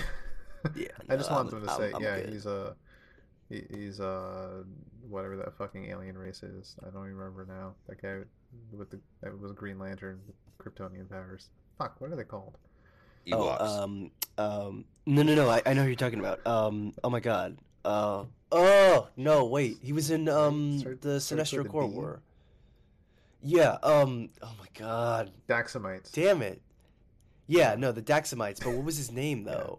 I keep thinking of Mon-El, but it, he, he's a Daxamite, but he's from No. the Legion. No, no, no. Yeah. Um. I know. I, I, and he was Ion for a stint. I don't know. Oh my god. No, I know exactly who you're talking about. Fuck. Wait a minute. Wait a minute. Okay. Sorry, I'm I'm going to Google. I, I'm just gonna look up an I'm issue. on it right now, bud. Don't worry. Hang Sodam on, Yat. Sodam Yat, that was it. Damn it. Yeah. Yep. Yeah. Damn. I wish he was still in. I'm losing my touch. Corps, but I know. I'm losing my touch, man. hey, buddy, hey, But yeah. you're talking to the Green Lantern Corps fan here. I that was a name know. that stuck in my mind ever since Green Lantern Corps in 2006, and I forgot it just now. Oh, I'm man. pissed. I know. But yeah, no, Welcome he to was, he my was a super fucking cool world. character. no, he you're, he was a super cool character. It'd be nice to see him. I don't know. He's probably dead now, right? Like killed like I half the Corps like- anyway. So Last I remember, he'd given up being in the Corps. He'd given up his ring, and he was just a freedom fighter on Daxam, and that was it. Oh, Or really? like a Oh. prince or something. I don't remember exactly what the story is, but he was just living Oh, on good for Daxam. him. I think he was the the ruler or something. It was really weird. yeah, Yeah, it was a shade, far shade from his time as a Green Lantern. Um, Yeah. yeah. are you Yeah, saying being a yeah. freedom fighter is not as cool as being a Green Lantern? Why don't you ask John Stewart about that? yeah, yeah. yeah. Not on, not only is not only is it not as good, but people draw you dumb. Yeah, yeah, no. Yeah. Oh man, Um, I tried to refrain from when we were reviewing it when John Stewart was taking up those back half of the issues as Sergeant John Stewart or whatever the fuck we were supposed to call him. Yeah. God damn, he had the biggest ears on any superhero I've seen since Captain Carrot. Yeah, that's a that's a Tom Rainey thing. I I just it was such a weird choice for Green Lantern. I couldn't understand why they chose him, especially after you had like, you know, uh, Ivan Reis or like Doug Mahnke or um, the incredible Rafa Sandoval, and then you have like Tom Rainey who did Stormwatch, and you're like, Right. these are not Uh. similar books. Don't no. Why would you put him on Green Lantern? Just don't belong here. exactly. Um, which is it definitely made it kind of awkward when I saw Tom Rainey at Terrificon. I didn't want to say it to his face, but I was like, because I I, br- I brought a copy of Stormwatch for him to sign. Um, and I was like, "Oh, your work on this was so good," and he's like, "Thanks." You know, I'm doing Green Lantern right now, and I was like, "Oh yeah, I I, I know." And I didn't say anything else. And I didn't say anything else because I was like, "Oh, I don't want to. I don't want to be that guy who's like, yeah, I don't like it," because and it's really Right. awkward. yeah, been like, huh. yeah, then it's like, oh, okay. Cool. Haven't seen that yet. Yeah. All right. We've done enough shit talking. Let's talk happy thoughts. Yeah. It's uh it's time for the top three and favorite moment if you have one. So who wants to go first, class? I'll go ahead and go first. Uh, my top three. Uh, the in first place, I had quite a few with the same score, but because of the potential stories going forward, the plot development that happened within it, I'm gonna have to pick Robin for part three.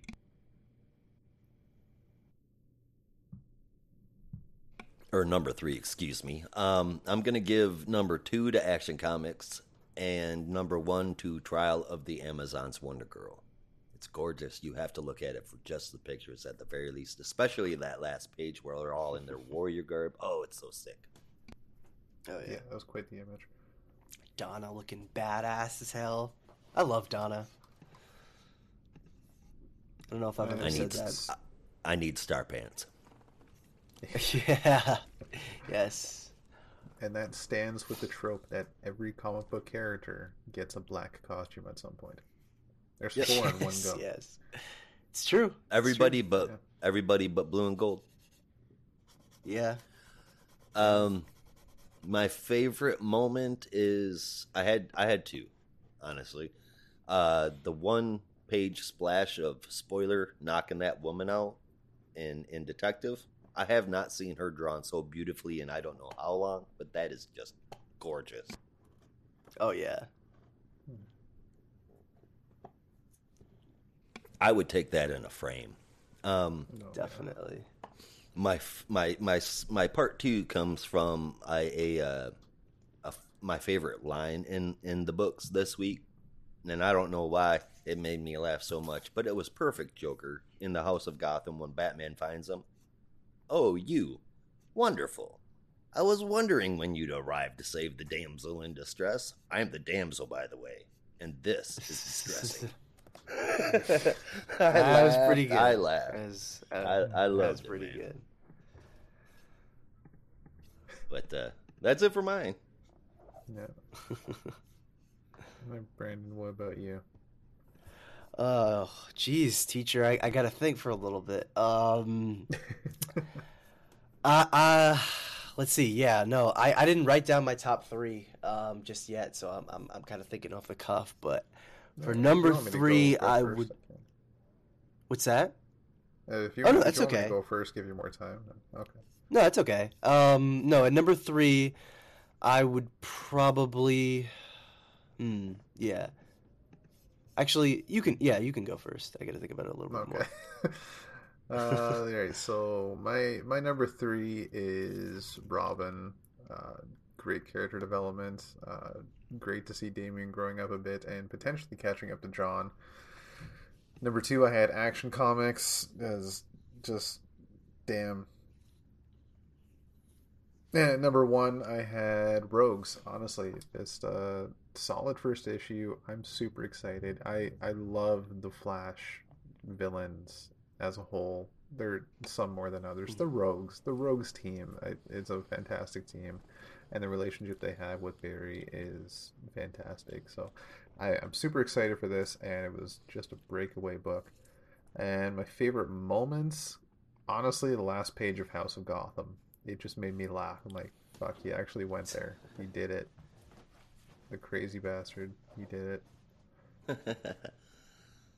Ah, indeed, he did. Yeah. All right. Well, now that I've had some more time to think, I, I- think I know what my top three are for this week. At number three, I would probably put Deathstroke Inc. Number seven. Just kind of a, uh, I would say, pretty satisfying reveal for Respawn, and I'm definitely interested to see where that dynamic between, um, or the dynamic between uh, Deathstroke and Respawn goes next, especially as we go into Shadow War. At number two, I had Robin, number 12. Uh, amazing, you know, wrap up to the League of Lazarus arc, but also setting up some stuff with uh, Damian for the future. And I think just really phenomenal character work for Damian overall. Um, I think Rob said it best in that, you know, even if this was the end of the book, and, and thank God it isn't, but even if it was, it would have been a really satisfying, you know, story that we got. Um, I would say a good example of how to tell a satisfying 12 issue story. Um, uh, but uh, let's we, won't get into that again. Um, but at number one, uh, I hit Action Comics. I this book has just been amazing, and and there's really nothing else to say. Um, favorite moment has to go to just a quick line that Midnighter says when he's freeing some of the slaves um, from War World, and they're kind of giving him shit about, you know, how dare you try and take my chains away from me? And he says, Yeah, boy, that chain sure is impressive. I didn't realize it was such an awesome accomplishment. I thought it was just a tool your evil god king uses to keep your back tired and your hands slow in case you ever figure out he's been filling your head with lies this whole time. Um, Boom. Mic just a, drop. just a very just a very That's- yeah um just just a very very funny line like that that whole interaction was just very funny um and classic sassy midnighter like yeah you're so impressive but if you want to actually be something follow me and i was like yeah good for you midnighter actually stepping up so um Yeah. yeah right if, if I could give an honorable mention moment, uh, you guys mentioned it earlier. It was Midnighter coming out of the portal. The guy's going, "Are you Superman?" He just Christ. vomits and collapses and passes Oh, out. yeah Superman doesn't That's make my a habit of killing people. yeah what what goes through your Yeah, mind? You're like, that's- "Are you Superman?" He just friggin' drunk vomits everywhere. Just yeah uh, that'd be Uh, so maybe weird. not. You know? Is that super puke? Not? Superman. I'm super drunk. he's, he's, he's been he's been through a lot of shit so you know he, he gets a puke pass speaking of puke Oh, speaking boy. of things Yeah. make me puke Yeah, Exactly. things that are maybe maybe on the other end of puking, so to speak. It is time for the biggest thinker. Oh, that's nasty. and I I don't know about you guys, but I have I have a oh, all have the feeling. Yeah, Rob, I have a feeling that we're pretty unanimous in this one. Teen At the Titans very Academy. least, Brandon. Whoa. yeah Yeah, Yeah. Teen Titans Academy, man. Ugh. oh yeah, Yeah. No, that's mine mm-hmm. It's bad. Just, yeah. bad. You you went- you went from you went from good to okay to really to what the fuck, and it's it. oh, Well, obviously, there's a reason why this is ending. Yeah, yeah, yeah. It just goes to show, like, it. This book personifies the feeling every kid has for school. That the best part of school is summer vacation. the best part of school is when you're not in school. Right? Or Yeah. yep, I have to give it to that. And I guess that wraps up the episode, doesn't it, gentlemen? That, that is it. Yeah, that's our show. Uh, so yeah, there's there's anything else we want to mention or get into before we wrap up? On Um, my end. No. eh, I was gonna slam Justice League again from last week, but we don't have to do that. Oh Jesus! It's Uh, it's no, done we're, we're, we're done with that It's in the mess. past. We're done with that mess. Yeah. Yeah. Well, Yep. I mean, t- like that series, we still have Justice League partying with Legion of Superheroes. No, we don't. We'll uh, Well, they're not fighting. That's for damn sure. Yeah, and they're, we're also not reviewing it anymore, so fuck that book. it's Okay, so- trash. so yes, that is our show. Remember, you can help support us by going to buymeacoffee.com forward slash NAR podcast for just a dollar a month. Get your name shouted out on a podcast of your choice, access to all of our material, and more. And as always, there's only one way we say goodbye around here. Until next time. be good to each other. And don't be a robot.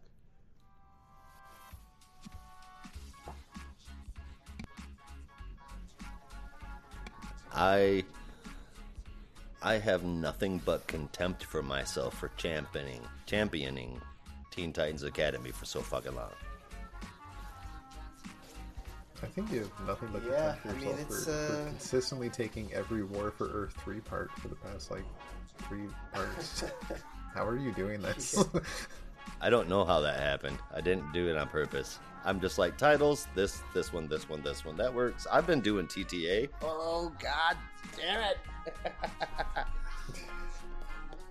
it! The last two haven't really been Earth three books though. They're just tie-ins that are loosely associated Yeah. with. So I can I can handle that. I can handle that. But this one, the last one, the last one I read was great. Strangely enough, it even made my top three. This one, Yeah. Yeah.